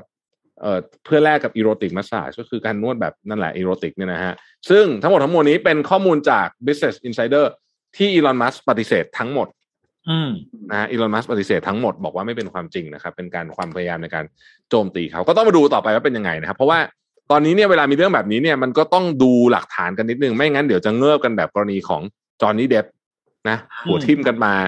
เรียกว่ากัดฟังกันไม่ถูกเลยทีเดียวนะฮะ คดีจอห์นนี่เดปป์นี่ตอนนี้ โอ้มันมากเดือดมากถ้าใครติดตามใครติดตามสนุกไว้ว่าโอ้โหเดี๋ยวเดี๋ยวเดี๋ยวจบแล้วเรามาทำเป็น short เอ่อไม่ไม่ short อะเป็นเป็นตอนหนึ่งเลยไหมน่าจะเป็น Big Read ได้เลยแหละครับนะแบบ Big Read ทีเดียวแล้วก็ยาว แล้วตัวอย่างเคสของจอห์นนี่เดปป์เองเนี่ยตอนแรกเนี่ยสื่อเนี่ยโอ้โหไปอัดจอห์นนี่เดปป์เละเลยนะฮะโอ้โหไปเรียกว่า wife beater อะไรต่างๆนานาโอ้โหตอนนี้นี่เรียกว่ายูเทิร์นกันพลิกเลยอะพลิกอีกด้านหนึ่งไม่รู้จะยูเทิร์นกันยังไงเลยล่ะนะฮะยูเทิร์นกันไม่ทันเลย คนที่ได้ประโยชน์มากที่สุดจากเรื่องนี้ไปคือคือดิออร์ครับอ๋อคือคริสเตียนดิออร์เนี่ยเป็นแบรนด์เดียวที่ไม่แบนจอห์นนี่เดปป์เอ่อดิสโนดิสนีย์อะไรเอาไม่ให้อะเขาแสดงหนังตอนนั้นน้ำหอมใช่ไหมครับอ่าอืมน้ำหอมดิออร์เนี่ยเขาไม่แบนจอห์นนี่เดปป์แล้วตอนนี้ก็เลยน้ำหอมดิออร์เนี่ยตอนนี้ดิออร์ขาย Sauvage เนี่ยนะ ขายดีมากนะคนซื้อกันแบบมโหฬารเลยทีเดียวอืมแล้วมันนะครับมันดันเป็นกลิ่นยอดนิยมอยู่ด้วยนะใช่มันมันขายดีอยู่แล้วแหละ แต่ว่าใช่ยิ่งมีเรื่องจอห์นนี่เดปป์เนี่ยก็ยิ่งขายดีเข้าไป ตอนนี้แอมเบอร์เฮิร์ดก็ดูเหมือนว่าจะเรียกว่ายิ่งเบิกพยานเข้าไปเท่าไหร่ยิ่งเละ นี่ล่าสุดพยานไม่รู้ทุกท่านเห็นหรือยังเป็นพยานอ่าเป็นหมอคนหนึ่งแล้วก็บอกมาวิเคราะห์เป็นเหมือนนักจิตวิทยา แล้วก็นำมาวิเคราะห์ว่าแบบเนี่ยจอห์นนี่เดฟเนี่ยมีพฤติกรรมติดเหล้าติดยาต่างๆ แปลว่าเนี่ยมีโอกาสทำร้ายทำร้ายภรรยาแน่นอนนะครับ แล้วพยานเอ้ยเขาเรียกทนายของฝั่งจอห์นนี่เดฟก็ถามก็ซักบอกว่าคุณเคยตรวจเหรอ เคยแบบเคยจอห์นนี่เดฟเคยไปตรวจกับคุณเหรอ หมอเขาบอกไม่ แล้วคุณวิเคราะห์ได้ไง ผมวิเคราะห์จากหนัง Pirate of the Caribbean นั่นแหละครับได้เหรอเขาถึงบอกกันว่าปวดตับปวดตับ ใช่ จริง ๆ แล้วมันมีกฎด้วยนะนนเห็นเห็นข้อมูลแล้วมันมีกฎเรื่องเรื่องนนจำกฎเรื่อง go water หรือเปล่านนจำจำชื่อไม่ได้ แต่ว่ามันเป็นกฎในทางเอ่อจิตแพทย์ว่าถ้าถ้าคุณไม่เคยตรวจคนคนนี้อะคุณไม่สามารถที่จะออกความคิดเห็นทางการแพทย์กับคนนี้ได้ มันเคยมีเคสเกิดขึ้นรู้สึกจะเป็นเคสของของประธานาธิบดีหรือผู้นำเนี่ยว่าเอ่อไปกล่าวหาเขาว่าเขามีความผิดปกติทางจิตทั้งทั้งที่ไม่เคยตรวจ ไม่เคยไม่เคยเป็นแพทย์ที่รักษาเขาโดยตรงเนี่ยแล้วสุดท้ายแล้วเนี่ยคนก็ไปคิดกันสื่อก็คิดกันหมดเลยว่า คนเนี้ยเป็นคนที่มีความผิดปกติทางจิต แต่จริงๆแล้วเป็นคนปกติ แต่ถูกโจมตีโดยแพทย์ที่อยู่ฝั่งตรงข้ามเท่านั้นเอง มันก็เลยมีกฎอันเนี้ยขึ้นมานะครับ ไม่รู้หมอคนนี้หลังจากนี้เรื่องงานจะเป็นยังไงบ้างเออ คือคดีนี้แบบเละมากอะตอนเนี้ยนะอืม ยิ่งยิ่งเบิกพยานรู้เหมือนจะยิ่งเละนะครับแอมยิ่งเละครับ ยิ่งเละครับ ตอนนี้เละตอนนี้ตอนนี้ต้องบอกว่าน่วมฮะครับน่วมจริง ๆ แล้วไอ้พวกที่ออกตัวแรงตอนนี่ถึงบอกไงเวลามีคดีเลยแบบนี้ต้องอย่าเพิ่งออกตัวแรงมากต้องต้องต้ระองวังนิดนึต้องเพราะว่าเอ้ยอ่าอยู่ขอดูก่อนขอดูหลักฐานก่อนเพราะว่าเนี่ยเห็นหลายเคสแล้ว โดยเฉพาะสื่อเนี่ยออกตัวแรงเนี่ยโอ้โหนี่นะหัวเขาทิ่มฟ้องเออแล้วถ้าเขาไล่ฟ้องกลับนี่ตายอย่างเดียวนะเดี๋ยวเขาไล่ฟ้องแน่ ใช่มันก็คิดเหมือนกันว่าเขาไล่ฟ้องแน่เขารอเรื่องจบก่อนไงคืออมไล่ฟ้องเนี่ยมันต้องรอคือถ้ารอคดีจบแล้วศาลตัดสินแล้วเนี่ยโอ้โหอืมคราวนี้ฟ้องง่ายแล้วถูกไหมอืมอุ้ยแล้วตอนนั้นสื่อก็ไปเล่นจอห์นนี่เดฟแบบอ่วมมากเละเลยเลนะยเละโอ้โหก็ย้อนกลับไปดูโอ้โหพาดหัวข่าวอะไรแบบพาดเอามันอะ ผมว่านั่นแหละครับ ยาวฮะยาวนี่ไปเดี๋ยวว่าต้องทำต้องทำมีมให้จอห์นนี่เดฟอันหนึงบอกว่ารับคำขอโทษเป็นเงินสดเท่าอ่านั้นใช่ใช่นั่นแหละใช่ใช่ใช่รับคำขอโทษเป็นเงินขอสโทษด เงินสดอืมครับกระเช้าอะไรไม่เอาฮะอ่าอืมนะฮะโอเคเอ๊ะเรามีเรื่องอะไรอีกไหมที่ที่เป็นไม่นะเรื่องที่น่าสนใจนะฮะเอ่ออ๋อวันนี้อ๋อวันนี้มีงานไทยเฟกประชาสัมพันธ์ให้เพื่อเอามีงานไทยเฟกใครจะไปดูนะ ก็ไปช่วยอืมกันดูไปช่วยกันดูความเคลื่อนไหวของแวดวงธุรกิจอาหารนะครับ เพราะว่าครับบ้านเราเป็นหนึ่งในประเทศที่มีเทคโนโลยีทางอาหารที่ไม่แพ้ใครเนาะอันนี้อันนี้อืมประชาสัมพันธ์ให้ภาครัฐฟรีๆไม่เป็นไรหรอก มีโอกาสไปดูไปเปิดหูเปิดตาใครทำธุรกิจอาหารอยู่ไปดูซะว่าตอนนี้เขาไปเอ้ยงานไทยเฟกนี่งานใหญ่นะใช่เป็นหนึ่งในงานใหญ่งานมากใหญ่ อันดับหนึ่งในสามของไทยที่จัดอะ ที่ต่างชาติมาที่สุดอะนะครับ เพราะฉะนั้นไปดูไปดูกันนะครับฮะครับ พูดถึงเรื่องค่าเงินบาทนิดนึงไหมอืมค่าเงินบาทแข่งค่าขึ้นเล็กน้อยนะครับ ใครที่กำลังจ้องจ้องๆอยู่ว่าจะบุ๊กไม่บุ๊กเงินดีอะไรพวกนี้เนี่ยนะอืมมตอนนี้เป็นจังหวะที่ดี เพราะว่าตอนนี้เนี่ยฟันโฟลในสัปดาห์ที่ผ่านมาเนี่ย มีเงินทุนไหลเข้าเอ่อตลาดพันธบัตรค่อนข้างมากนะฮะเอ่อเอ่อแล้วก็แล้วก็บวกกับว่าเงินเงินเอ่อต้องใช้คำว่าอะไรเดี๋ยวมันพักฐานอะที่ที่ที่อเมริกาด้วยนะฮะนั้นกรอบความเคลื่อนไหวเงินบาทในสัปดาห์หน้าเนี่ยอยู่ที่สามสี่ถึงสามสี่บาทจุดเจ็ดห้านะครับครับ ซึ่งจะทำให้ต้นทุนของประเทศไทยเอ่อเอ่อเงินบาทของไทยเนี่ยแข่งค่าขึ้นเล็กน้อยนะครับ แข่งค่าขึ้นเล็กน้อยหลังจากตอนนี้ หลังจากก่อนหน้านี้ทำท่าอ่อนแบบไปแบบ มาก ๆเลยเนี่ยนะฮะตอนนี้ก็ดูจะแข่งค่าขึ้นเล็กน้อย ก็ก็ก็น่าจะเป็นข่าวดีสำหรับคนที่ import นะฮะ อือืมมนะครับ เพราะว่าเงินบาทเนี่ยวันวันก่อนเนี่ยนึกว่าจะเห็นสามห้าแล้วนะฮะ เกือบแล้ว เกือบแล้วนะฮะอืมเขาพักฐานก่อนนะฮะครับแต่ที่น่าสนใจก็คือว่า ตอนนี้มีคนคาดการณ์กันเยอะว่าอีกแป๊บหนึ่งอะเดี๋ยวหนึ่งยูโรจะเท่ากับหนึ่งดอลลาร์สหรัฐ ตอนนี้มันเกือบละอืมโอ้อีอักนนินี้ดถ้าเดียเป็วนนี้จริงนี่ปวดนะปวดมากปวดมากเลย เอออีกนิดเดียวแล้ยูโรนี่ ตอนนี้มันศูนย์จุดเก้าสี่อะแต่อีอืกมแป๊บหนึ่งอะแป๊บหนึ่งนะฮะก็จะเท่ากับหนึ่งหนึ่งหนึ่งดอลลาร์คิดว่านะครับ มีโอกาสทีเดียวที่จะเท่ากับหนึ่งดอลลาร์สหรัฐ คือตอนนี้ค่าเงินในตลาดโลกเนี่ยก็สวิงค่อนข้างเยอะนะ ซึ่งซึ่งเวลาค่าเงินสวิงหนักๆอะมันทำธุรกิจเหนื่อยนะ พี่ปิ๊กนนท์มันราคาของมันยากมากเลยอะมันทำคอส t อิมแพวุ่นวายเยอะอะเดี๋ยวมันก็อืมขึ้นเดี๋ยวลงเดี๋ยวอะไรอย่างเงี้ยแต่คาดเรื่องการขณ์องแพงไปได้เนี่ยของแพงนี่เหนื่อยจริงอ่า เรื่องของแพงเนี่ยก็คือตอนเนี้ยเราเข้าใจทุกคนเห็นตรงกันแล้วครับว่าไม่ใช่ไม่ใช่ระยะสั้น ไม่ใช่ชั่วคราวๆอืมนะฮะจะเป็นระยะยาวอืมอ่านะครับจะเป็นระยะยาว เพราะฉะนั้นเนี่ย ก็ brace for impact มีท่านหนึ่งถามว่าเวเนซุเอลาเป็นไงบ้าง ตอนนี้น่าจะเละอะครับ คือผมไม่ได้ติดตามเวเนซุเอลามาสักพัก คิดว่าน่าจะยังเละอยู่ เรามีความเชื่ออย่างนี้ว่าเวลาเอ้ยจริงๆมันเป็นทฤษฎีของเศรษฐศาสตร์เลยนะบอกว่า เวลาที่เงินเฟ้อมันเยอะมากๆจนแบบพิมพ์แบงก์มาเป็นเศษเศษเป็นแบงก์กงเต็กอะไรแบบเนี้ยนะในที่สุดมันจะมีสิ่งที่เรียกว่ามือที่มองไม่เห็นครับ ผม อืม อืม เข้ามา แล้วก็จะช่วยจัดการให้ระบบมันกลับมาเข้าสู่สมดุลประมาณหนึ่งแล้วกัน ใช้คำนี้ เช่นเขาก็อาจจะไปคือก็เลิกใช้เงินตระกูลของตัวเองไป แล้วก็ไปใช้อย่างอื่นแทนอะไรอย่างเงี้ยจนกระทั่งแบบสุดๆเลยก็คือไป barter trade อะไรแบบเนี้ย เออคุณคุณมีไก่เราเราขายข้าวให้คุณได้อะไรแบบเนี้ยเออเป็นอย่างนั้นเลยนะไม่ใช้เงิน ไม่ใช้เอเงินอบางทีมันไปถึงขนาดนั้นได้นะฮะ ก็เป็นไปได้อืมครับอะเราลองไปดูกันว่าเป็นยังไง ก็คนมีมีทำธุรกิจปีนี้โคตรเหนื่อยบอกเลย มีมีคนมีคอมเมนต์บอกว่ารอติดตามสนทนาหาธรรมอยู่นะครับ อืมเมื่อไหร่จะเดี๋ยวใกล้ละใกล้ละรออยู่ได้ละใกล้ละใกล้ละใกล้ละวอร์มเสียงให้นิดนึงตอนนี้ครับผม อืม รอดูกันครับ รอดูกันฮะอืมเดี๋ยวคงมาแน่ๆฮะนะฮะอะวันนี้น่าจะประมาณพอนี้สมควรอืมแก่เวลาอืมนะฮะ ส่งทุกท่านไปทำงาน ครับ ส่งทุกท่านไปทำงานเออเมื่อวานเมื่อวานเห็นภาพอันหนึงแล้วสงสารนักข่าวมากเลย ภาพตอนสวนลุมตอนเช้าอะที่นักอ๋อข่าวที่อาจารย์วิ่งฮะตามวิ่งตามอาจารย์ชาติชาติอะนี่แล้วจะบอกให้ผมเคยไปวิ่ง ก็เคยเจออาจารย์ชาติแล้วก็วิ่งแกไม่ไม่เรียกวิ่งด้วยกันหรอกคือแกก็วิ่งไปก่อนผมก็วิ่งพยายามวิ่งทำแกวิ่งเร็วมากเลยนะวิ่งแกเร็ววิ่งเพจห้ากว่าๆ วิ่งเร็วมากแบบนิ่งๆเลยแบบนิ่งๆแบบเฉยๆดูไม่เหนื่อยด้วยอะวิ่งวิ่งกับวิ่งเร็วคือ ก็ไม่ได้เร็วแบบเร็วมากขนาดนั้นแต่ว่าสำหรับคนอายุห้าสิบห้าเนี่ยถือว่าเร็วเร็วแล้วอืมอ่าถือว่าอยู่ในคนที่วิ่งเร็วนะครับ แล้วแกก็วิ่งแบบอยู่อยู่อยู่ดูเฉยๆอะแล้วก็วิ่งอย่างเงี้ยวิ่งไปพูดไปอะเพจห้าครึ่งอะประมาณนะตอนตอนที่ผมเคยตามนะเพจห้าครึ่งนะครับ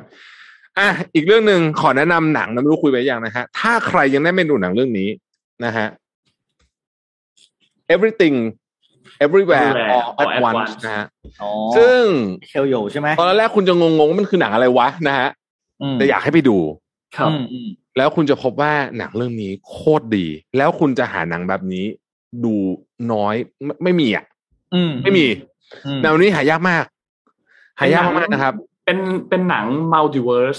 ที่ดีกว่าด็อกเตอร์สเตรนจ์ใช่กล้าพูดเลยกล้าพูดว่าดีกว่าด็อกเตอร์สเตรนจ์คือ แล้วแล้วมันใกล้ๆจะออกโรงจากโรงแล้วด้วย ถ้าเกิดว่ากระแสไม่ดีไม่รู้ไม่แน่ปีอาทิตย์เดือนหน้าไอ้ยไม่ใช่อาทิตย์หน้าจะออก แต่ว่าหนังอันเนี้ยควรดูในโรงแล้วก็เป็นหนังที่ผมว่า อาจจะไม่มีใครทำแนวนี้อีกสักห้าปีอะไรแบบเนี้ยอืมเฮ้ยคือมันแบบอธิบายไม่ถูกจริงๆไปดูเองกัน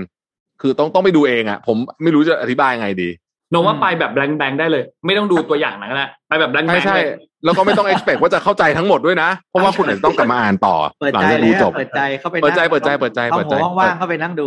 เปิดใจเอาหัวว่างๆเข้าไป แล้วก็ตั้งใจดูอืมนะฮะตั้งใจดู คือหนังเรื่องเนี้ย ผมจะบอกว่าถ้าดูอยู่ที่บ้านนะแล้วดูตอนแรกเนี่ย คุณจะเล่นมือถือแน่นอนเลย แบบแป๊บๆนึงอะแต่เพลินอยู่ในโรงมันดูเล่นมือถือไม่ได้ถูกไหมครับเออแล้วค่ายนี้เนี่ย A24 ใช่ไหมใช่คนี่รับคือค่าย A24 ใช่ป่ะใช่ครับ A24 เนี่ยมีคนบอกคิดคิดเหมือนผมไอ A24 เนี่ยเป็นค่ายที่ทำหนังได้แบบโคตรติดอะ อืม ไม่ไม่ใช่ติดแบบดูไม่รู้เรื่องนะแต่เป็นหนังที่แบบ เออพี่จะเอาอย่างนี้ จริงจริงๆเหรอนะฮะยกตัวอย่างหนังเรื่องหนึ่งที่ใช่ใช่ใช่เออแบบพี่เอาอย่างนี้จริงๆเหรอวะอย่างงี้มีในเรื่องนี้ก็มีโมเมนต์นั้นเหมือนกันที่แบบอะถูกเนี่ยเหรอพี่เฮ้ยมีอยู่ตอนหนึ่งไม่สปอยแล้วกัน แต่ผมว่าตั้งแต่คุณดูหนังมาคุณไม่เคยเจออะช็อตเนี้ยในโรงอะมีอยู่ตอนหนึ่งที่แบบคุณจะต้องจำไปตลอดชีวิตว่าแม่งมีฉากนี้อยู่ในหนังเรื่องนี้ด้วยอะอืมไม่บอกแล้วกัน แต่ผมเชื่อว่าทุกคนจะนึกถึงตอนเดียวกันนะฮะครับ คือเป็นตอนที่แบบสุดยอดมากผมแบบหูเอางี้เลยเหรอดี ดีเฮ้ยเดี๋ยวที่ผมสงสัยสุดคืออะไรรู้เปล่า คุณมีเวลาไปดูหนังด้วยเหรอ มีก็ต้องหาเฮ้ยเรื่องนี้มีคนบอกว่าต้องไปดู ผมก็เหรอไปดูอืมหาไปดูเออมันก็เย็นๆก็ไปดูได้ หนังหนังค่าย A24 เช่นเรื่องที่แบบโคตรติด เช่นเรื่อง Midsummer อะอ๋อเป็นหนังสวีเดนเดนมาร์กอะไรแถวๆนั้นอะที่แบบอืมเป็นหนังสยองขวัญที่ไม่มีกลางคืนอะไม่มีไม่มีไม่มีความมืดเลยอะเออ เออเหรออืมเออเออเออเจ๋งมากแล้วแล้วมันสยองมากด้วยนะ เออ แล้วก็มีสยองมาก เดี๋ยวนะ มีมีเรื่องไหนอีก อ๋อ Moonlight ฮะเ e ดิทอรี่เออ ที่เป็นแบบปีศาจ Hereditary นิดนึงกรรมพันธุ์ปีศาจอันนี้ก็เรื่องนี้ก็สนุกมาก น่ากลัวนิดนึง เป็นแบบ thriller เลยแต่ว่าสนุก แต่แต่แต่เรื่องนี้มันจะมีฉากแบบอู้อย่างว่ามีเอาเอางี้จริงเหรอ เออเว้ย นุกนุก อย่างเงี้ยเฮ้ยหนุกหนุกหนุกหนุกหนุกควรไปดูควรไปดูแล้วแล้วอย่างที่ผมบอกนะว่า คุณดูที่บ้านเนี่ยคุณจะต้องเล่นมือถือแน่นอนแล้วคุณจะไม่รู้เรื่องผมบอกเลย คุณต้องตั้งใจดูประมาณหนึ่งอืม ต้องตั้งใจดูประมาณหนึ่งไม่งั้นคุณไม่รู้เรื่องแน่นอน เออ แต่ผมแบบ ใครตั้งชื่อภาษาไทยวะมันตั้งชื่อไม่ได้สนุกกว่านี้ไม่ได้ดีกว่านี้แล้วเหรออะไรนะซือเจ๊ซือเจ๊อะไรนะอะไรเนี่ย เนี่ย แต่เอาซือเจ๊ทะลุมัลติเวิร์สอะไรอย่างงี้ใช่ป่ะใช่ใช่ซือเจ๊ทะลุมัลติเวิร์สเออมันแบบ เฮ้ยแต่ชื่อภาษาอังกฤษเขาตั้งดีนะ ใช่ผมว่าแล้วมันชื่อเป็นไปมันตามดีนั้นมากเลย มันคือเออถูก everything ถูกและ everywhere แล้ว all at once จริงก็คือนั่นแหละครับ คือถ้าถามว่าหนังเล่าเรื่องอะไรก็คือตามชื่อเรื่องอะๆใช่ตามนั้นเลย ตามนั้นเลยจริง ๆ ตามนั้นเลหยนัจงริงๆเข้ามาแล้วสอง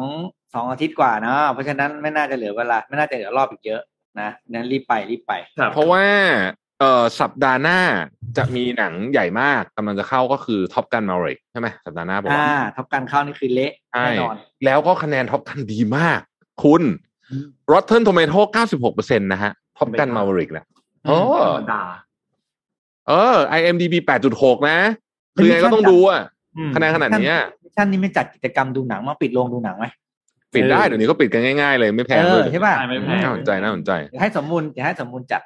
ไม่แต่ผมอยากรู้ว่าทอมครูซอะครับเขาทำไงกับหน้าเขาอะเขาผวิ่งมอยากรู้มากกว่าหนังอีกเขาใช้สีจานมั้งแล้วโอ้พี่มันต้องกินเอาแล้วอย่างเงี้ยเออเอ้ยอยากรู้จริงๆอยากรู้จริงๆเพราะว่าทอมครูซเนี่ย ปีนี้หน้าอายุเป๊ะเท่าไหร่ มาก อืม เดี๋ยวนะ คือเอางี้ดีกว่าคนที่เล่นท็อปกันกับเขาภาคแรกเนี่ยคือแก่กันไปหมดแล้วอะเออ แต่ทอมครูซนี่เรียกว่าหน้าเหมือนเดิมเลยอะนะฮะทอมครูซเนี่ย ปีนี้ห้าสิบเก้าอะอืม โคตรโหด แล้วก็ในหนังท็อปกันมาริกเนี่ยทอมครูซบอกว่าถ้าไม่ขับเครื่องบินจริงเขาไม่ถ่ายนี่ก็คือขับจริงหมดเลย ที่เห็นนั่นน่ะ เกือบหมดแล้วกัน ตัวเขาเองอะขับแน่ๆ เพราะว่าเขาอะเป็นนักบินนะฮะท็อปกันนี่เกิดเอ้ยไม่ใช่ทอมครูซนี่เกิดหนึ่งพันเก้าร้อยหกสิบสองนะปีนี้ห้าสิบเก้าแล้วโอ้โหนะครับ และกำลังจะหกสิบแล้วด้วย ในอีกไม่กี่วันนี้ อืมเออคือคือหน้าหน้าขนาดนี้ผมว่าโบท็อกอย่างเดียวไม่อยู่อะ ต้องมีอะไรอย่างอื่นเพิ่มเติมแน่นอนนะอยากรู้อยากรู้โอท็อกไม่พอฮะไม่ไม่พอไม่พอไม่พอ เบอร์เบอร์นี้ต้องฉีดทุกวันนะถ้าจะเอาขนาดนี้นะไม่ไม่น่าจะยิ้มได้ขนาดนี้ แต่ว่าเราก็เห็นนะครับว่าเทคโนโลยีเอ่อทางการแพทย์เนี่ย มันไปไกลจริงๆนะคือถ้าเกิดว่าคุณดูแลตัวเองดี แล้วคุณมีตังค์เนี่ยพูดตรงๆเลยนะฮะ คุณเป็นแบบทอมครูซได้ อืมครับ ครับ แต่ต้องมีตังค์ด้วยนะครับเพราะแพงอันนั้นนะอันนั้นเหมือนจะสำคัญมากที่สุด เออ ใช่ไหมเออห้าสิบเก้าอะ สุดๆเลยอะเอออีกคนหนึ่งที่ใกล้เคียงกับพี่เบิร์ดพี่เบิร์ดก็หกสิบกว่าแล้วโอ้พี่เบิร์ดนี่ รูปรูปที่พี่เบิร์ดไปเลือกตั้งเมื่อวานที่นนท์ขึ้นมาพี่เบิร์ดก็ยังหน้าปิ๊งเหมือนเดิมเลยเนาะหน้าปิ๊งเหมือนเดิมใช่ครับไม่ต้องใช้เหมือนนี่เดิมฮะแต่แต่ผมว่าเพราะว่าพี่เบิร์ดแกไปอยู่สวิตเซอร์แลนด์เยอะด้วยป่ะแกันเลยไม่ค่อยเครียดอ่าก็อยู่เพราะว่าไกลเปล่าไม่แกอยู่แกมีบ้านอยู่สวิสพี่ พี่เบิร์ดอาหนะอ่าอ่าอ่าแกมีบ้านอยู่ที่สวิสเลย แล้วแกก็ไปอยู่ปีหนึ่งหลาย ๆ เดือนเนี่ย แล้วสวิสมันแบบอื้อหือากาศดีเนอะอากาศโคตรดีเลย คือดีทุกอย่างเลยนะ แต่แพง เอออันนั้นแหละแพงมากอันนั้นแหละเออเท่านั้นปัจจัยเองจริงปัจจัยสำคัญคือเงินสดเออๆดีดีทุกอย่างดีทุกอย่างจริงเอออืมไปไปไปไปไปไปส่งทุกคนเข้างานแล้วครับไปครับแปดโมงยี่สิบอืมครับผมครับผม โอเค วันนี้ขอบคุณ SCB นะครับ ผู้สนับสนุนแสนใจดีของเรานะครับขอบคุณ SCB มากๆนะครับ แล้วก็ขอบคุณข้อมูลดีๆจาก SCB EIC ด้วยนะครับ และขอบคุณดีน่าโทนิวครับน้ำเต้าหู้ออร์แกนิกหอมอร่อยดีกับสุขภาพให้คุณออร์แกนิกได้ทุกวันนะฮะอยู่ข้างหลังนนตรงนี้เลยนะครับ มีสองสีสีฟ้ากับสีเหลืองนะครับ และขอบคุณท่านผู้ฟังทุกๆท่านที่ติดตาม Mission Daily Report นะครับก็ ไว้พบกันใหม่อีกครั้งหนึ่งกับกับทีม OG นะครับ คงมาทุกสัปดาห์นะฮะไม่ต้องห่วงนะครับพบกันแน่นอนนะครับ ก็วันนี้ขอบคุณทุกท่านมากๆนะครับ แล้ววันนี้เราสามคนลาไปก่อนแล้วพบกันใหม่อีกครั้งหนึ่งในวันพรุ่งนี้วันพุธครับ สวัสดีครับ สวัสดีครับ Mission Daily Report start your day with news you need to know